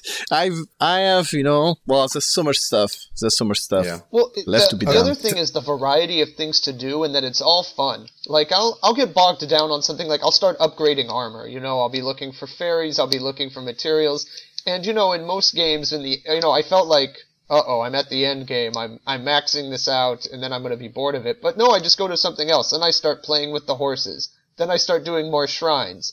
Then I do this or that. Then I discover some other side quest I wasn't even, you know, I didn't know existed, and I get into that. Mm-hmm. and so just, and then it, it just sort of builds up where it's like, my God, the just the amount of fun distraction, you know. Yeah, I, I think Yeah. it was. Playing is fun, right? Like, you know, I recently played through Skyrim again, which I, I played through it like in 2011 and I picked Skyrim back up, I don't know, six months ago. And like, I loved exploring new areas, but the, the game's just not fun to play. Like, I don't care how you slice it. Like, it's a big world, yes, and lots to discover, but it's not fun. Like, every moment of this game, regardless of what you're doing, it has like, it's a Nintendo polish on it that makes it like fun Yeah. to just execute things. I think it's because you know they were clever in that they did not put too much content when it wasn't needed. You know, in Skyrim, you gotta manage your inventory. You gotta, you know, Oh, you fuck. go in the you go in a cave, you find twenty like I don't know, uh, you know, um, Pieces of paper. yeah, pickaxes, pieces of papers, you know, watermelons, whatever. Yeah. And you know, like, and it bugs you down because, you know, yeah, sure, it's realistic, uh, you know, with air quotes that you can only grab, I don't know, 30 watermelons and not more. uh, but yeah, I mean, you're not playing the game to, it's not an inventory management game, you know, and that's why the Yeah. first mod that always comes out for this game is infinite inventory because, Mhm. like, that's already one big burden. And, so, and if there's also, like Griff was saying earlier, personally, when I play, I'm, I'm like, okay, I'm gonna go to the shrine. Then along the way, I find something else which I investigate, some guy getting attacked, or I find some other thing. And, you know, I'm always, I have a hard time actually following through on what I start doing. It's that from going Mhm. from point A to point B, I do, you know, C, D, E, F, G, H, you know, on, Yeah. on the way, you know. Mhm. It's as evidenced by my six different highlights you can make on the map.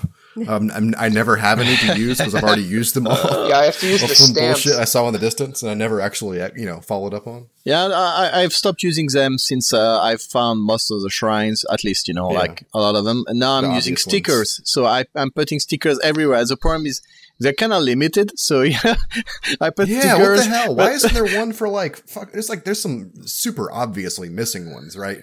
Like, Yeah. why, why am I ever going to need the bow and arrow one? Because there's Yeah, a bow and arrow there. you Yeah, I, I, I put, uh, you know, I put one uh, on the spot where there's a lot of bomb arrows.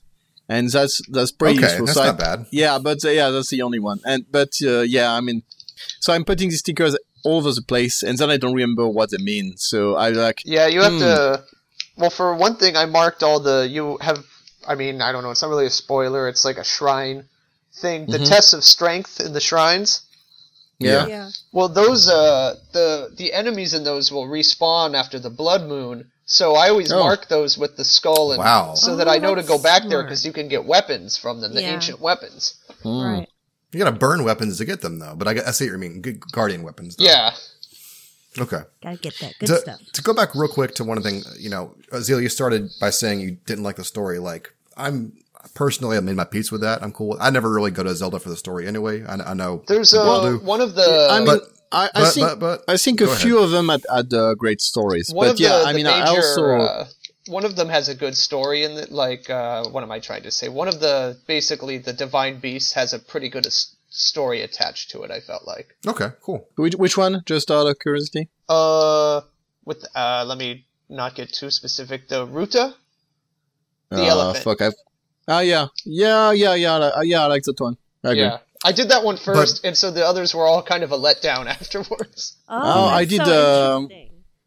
I did. Uh, so I I did the desert one first, Uh, Wow.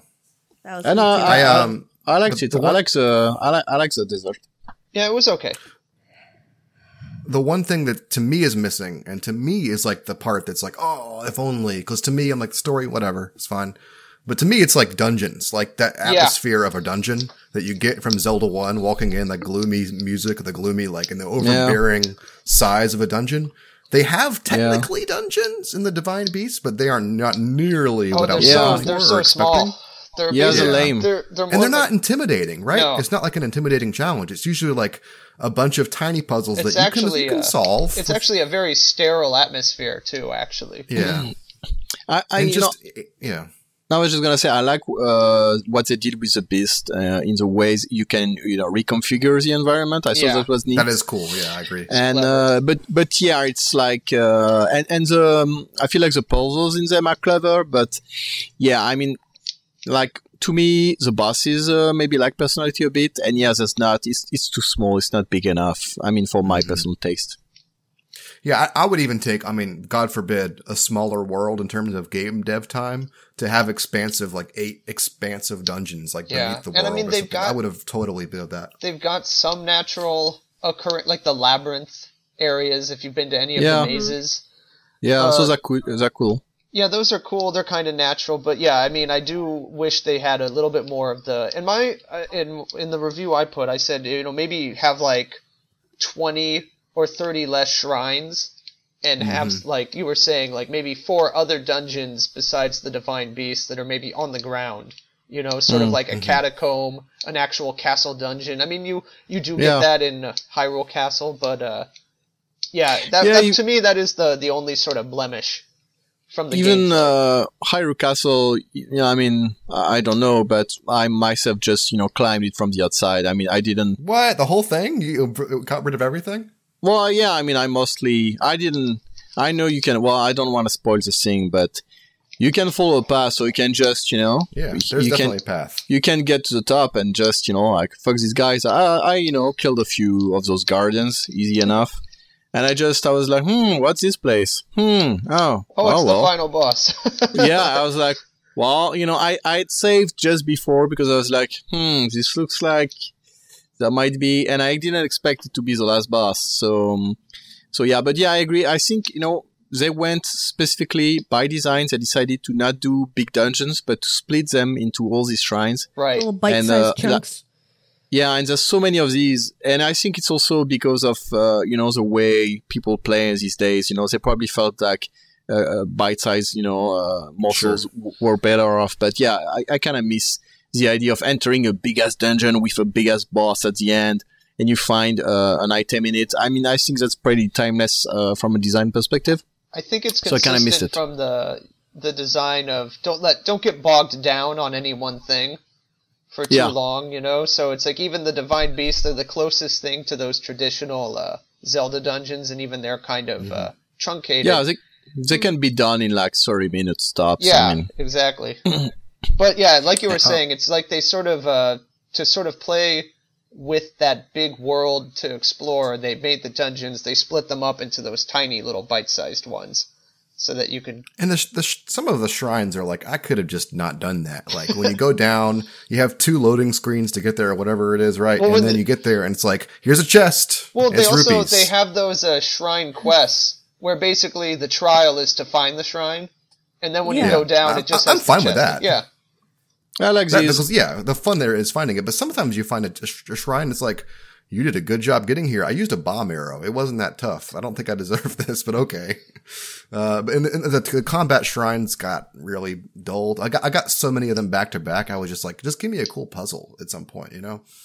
But Uh, I got them. I didn't do them like I didn't too many of them. I did mostly puzzles and with uh, combat shrine from time to time, so I didn't mind. I, I did do like uh, three or four in a row uh, recently, but I didn't mind. I was so powerful. I just you know tore through them. well, I think another thing from these different experiences and just the fact that like you know you got uh, Walter like all those uh, too many combat shrines in a row is just how uncontrolled and uncurated the experience is. Yeah. How they kind of do just they let you go, and you're gonna have whatever experience you have, and that's for the most part uh, very refreshing. and makes for a good It's time. true. Yeah, that's the thing. But like sometimes something I- like that'll and- be a consequence of it. Yeah, like me and Aazealh always talk about what we're playing, and like, yet even though we were both super into Zelda, as soon as we got off the plateau, we were basically radio silence because we can't talk about this game Yeah, because everything, you're doing is different. diverges. Yeah, it diverges as soon as you go off the plateau. Yeah. And like, oh well, I can't tell you which direction I went or which village I found first or which you know. And yeah, I'm still so. every day Yeah. I'm having those moments where I'm like I'm on some crazy mountain or you know beautiful and I haven't been on and I'm like fuck I can't believe this is in this game too. like Mm-hmm. after all Hmm. this other stuff I've already seen and done. Yeah. Yep. So you said not the best game ever as. So where where do you rank it in the Zelda? Oh no, the question. Um, yeah, the gotta rank it among I would. the I will. I will be a classicist and uh, rank it fourth. Oh, that that is my number for it as well. I've got it up to four. It's it's it's not. I haven't finished it yet. I'm only 40 hours in. I still have 50 percent of the game to finish. Um, it's like top three for me easily. I think uh, Yep. if you if you take out like legacy considerations, there's a good top three case. Even you know on paper, objectively in a vacuum, you could say this is the the best one. Just you know because it's the newest and it's very good. It has the Yeah, but benefits it's- of all modern bells it's and whistles. it's it's uh, I mean it's hard for me to like to not take into account when it was made and what Right. you know what it built on. So versus but the, yeah, if you- if you compare it- more original. yeah, I mean, but I, I do. I mean, I don't know. Well, It's just a matter of opinion, I guess. But yeah, I mean, I I consider the, the time each game was released and what had come out before and what each builds on, and so to how me much it's influence But it had. Yeah, but it's not like I don't say that as a you know it's not a diss. I mean, Yeah. you know, fourth best they've got the game is is still pretty I mean, fucking good. So I think it's just a great thing that Nintendo can, especially after I think it's become sort of commonplace to complain about the new Zeldas. I think ever since Yeah. Twilight Well, Princess, it's you sort of been like, oh, you Yeah. know, this is old hand, and it it had gotten kind of stale the formula. yeah, I think you know like Twilight Princess was uh was nice. It had great elements, but it was kind of you know like lacked something. And Skyward Sword I, I thought was a, a pretty low point. Yeah, So yeah, this one is really great. I mean. Uh, I am pleased that they managed to renew themselves feels, like that. uh, yeah, it feels like uh, the next worthy, transcendent, you know, successor in this this series Yeah. that's had many games like that. yeah, I agree. Yeah, it's an exciting time to be for for Nintendo. I'm I'm really glad they kind of hit a home run here because, as you say, it was dwindling, and it, I feel like it's been like more than a decade since they really knocked one out of the park. Like the last one I can think of was like Mario Galaxy. For me personally, that was the last game that made me go like, "Holy shit, Nintendo!" And then it's been that was 2007, so 2006, so it's been a while. Well, I kind of like the you know the Zelda on uh, the 3DS, the you know uh, Zelda 3 remake. Oh, the Link Between Worlds. Yeah, that, That was was, fun. You Yeah. know what? That one was the first one, and that was the last one actually. So I mean, they've sort of turned it around uh, since Skyward Sword. Mm. Well, Yeah. some of Breath of the Wild is kind of embedded in that game in terms of like having Getting all your the options at abilities your from the disposal. outset. Yep. Right. Yeah. Just d- d- divorcing items from dungeons, basically. Yeah. Except in this one, they uh, they had the innovation of that you don't have to do that because they just give them to you. So they don't do the thing where it's like, oh, this is the bomb dungeon. You're only going to use bombs in here. You know, they they give you basically everything you need at the start, and you, It's, and you have it's funny use it because all. in the shrines, like there's a bunch of shrines where you're obviously supposed to use fire. but I you just use the I- fire arrows or something to cheat. Yep. I used, I used, I not even that because I'm a cheapskate, so I used bombs. You know, I just blew, like, for example, there's leaves going Yeah. to like a wooden plank and I just throw a bomb and I'm like, you know, fuck you guys, I'm not using a fire arrow for this or even Yeah. like a standard arrow firing through a torch, you know. Yeah. So yeah, it's just, you know, you can, there's a lot of stuff you can do like that in this game. You can, And, uh, it's not really cheating, but you know, you're not following what they planned, you know. Well, that's the other great thing is that you know you don't have to follow the plan. You know, there's you know you can think of a logical solution and it'll work. Whereas in past games, maybe you'll think of something even more logical than the the weird arbitrary solution that that there is for the puzzle, and the game won't reward you for that. You know, this one will.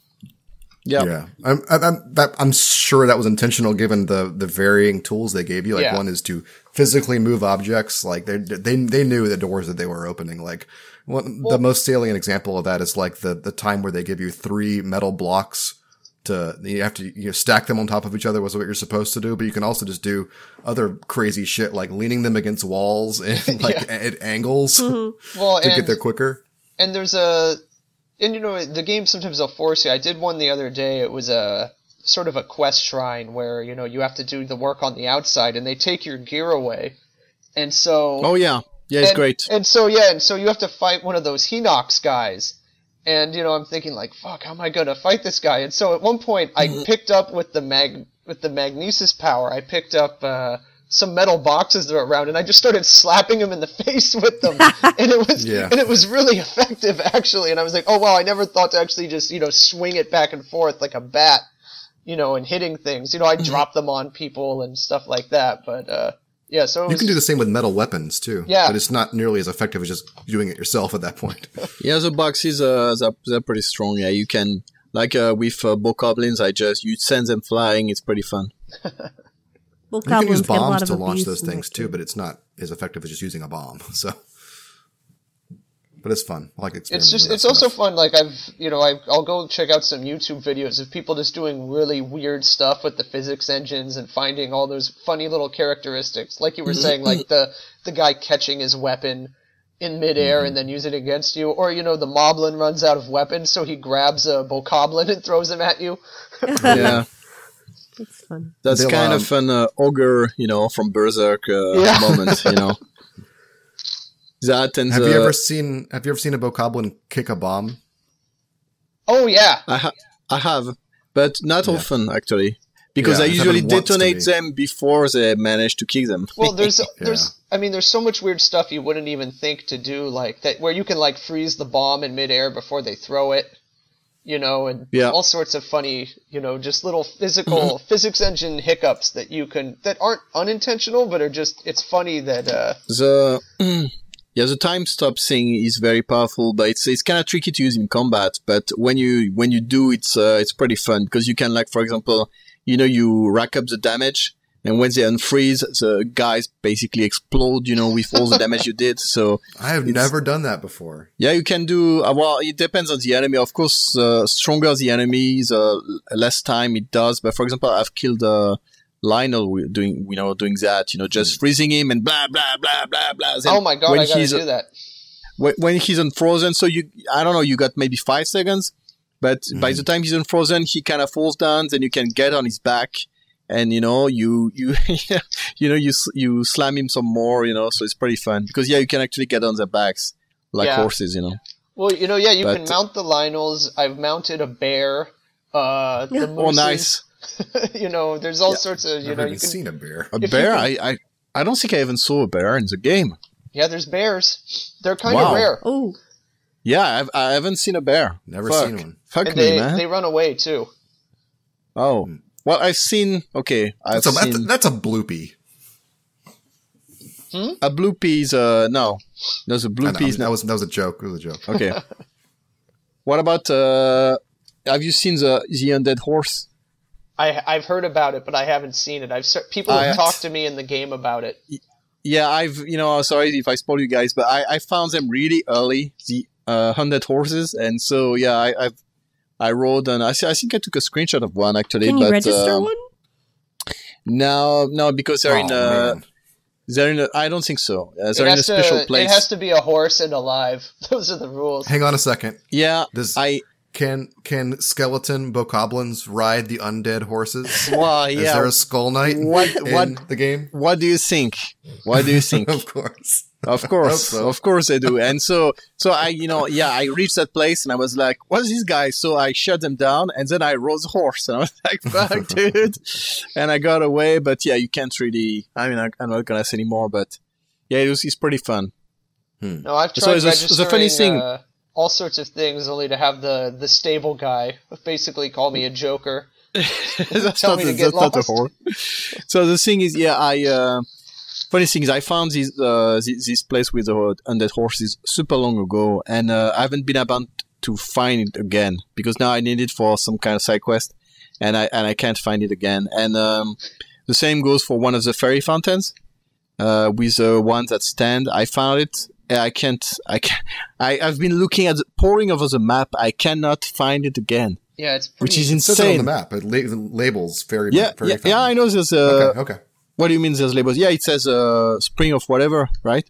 Yeah, I mean, I think it even says like fairy like fountain Great on the Fairy map Fountain. after you find it. Yeah, Yeah, yeah. but uh, I I don't know. I haven't been. You know, the map is big. I don't know. yeah, I'm it's just blind, but. I can I- tell you where two of them are. well, I there's two which I remember, but uh, I don't know. I'll, I'll just find it again. Okay. Anyway, yeah, it's pretty fun. But yeah, it's. I mean, it's just a crazy. It's an amazing about face, considering how sort of rigid and uh, the the series had become. I mean, very. I mean, at least the main series, Skyward Sword, was very much almost like an amusement park ride experience, where you know you kind of had to do what they said when they said, and you know it was still fun. They're all good games, but it just had gotten. Yeah, I had a good far time with. Skyward Sword. I- I like, feel I, that- you know there there are parts of Skyward Sword that I really love. Yeah. like catching butterflies with the the control. Yeah, like it being that specific about turning your wrist was like awesome. and Yeah. the skydiving was great. I I feel like one of the things that really held the game back is uh all the hand holding. You know, Yeah, Like you can't you can't do anything without a menu telling you like your fight, telling you everything again and again, and that stuff. This is a bomb. It explodes. well, yeah, Like, it, okay, it, it got fucking. I think that ruined the game to be honest. so it, And it's also- amazing that they completely were able to drop that here. Yeah, well, I Yeah. think I think they got the message when about-face. people, when people you know kept throwing shit in the face. Uh, you know, maybe they don't like it. But uh, yeah, and I also didn't like. I mean, I also didn't like uh, Sa- Skyward Swords. You know, the boss, the things they did with the final boss was fucking weird. Yeah. Well, You mean Zod? And he has the big toes, you know, I thought it was a Kuma. Yeah. Oh, wow. Yeah. I mean, I, I didn't mean that one. That one's cool enough. I meant the Oh, thing mean the- before, you know. Uh, like the the stupid black walking thing. Yep. Yeah, it's a black walking thing where you have to stub his toes, you know. That's what. Yes, Stab its big toenail growth or like, whatever. toes.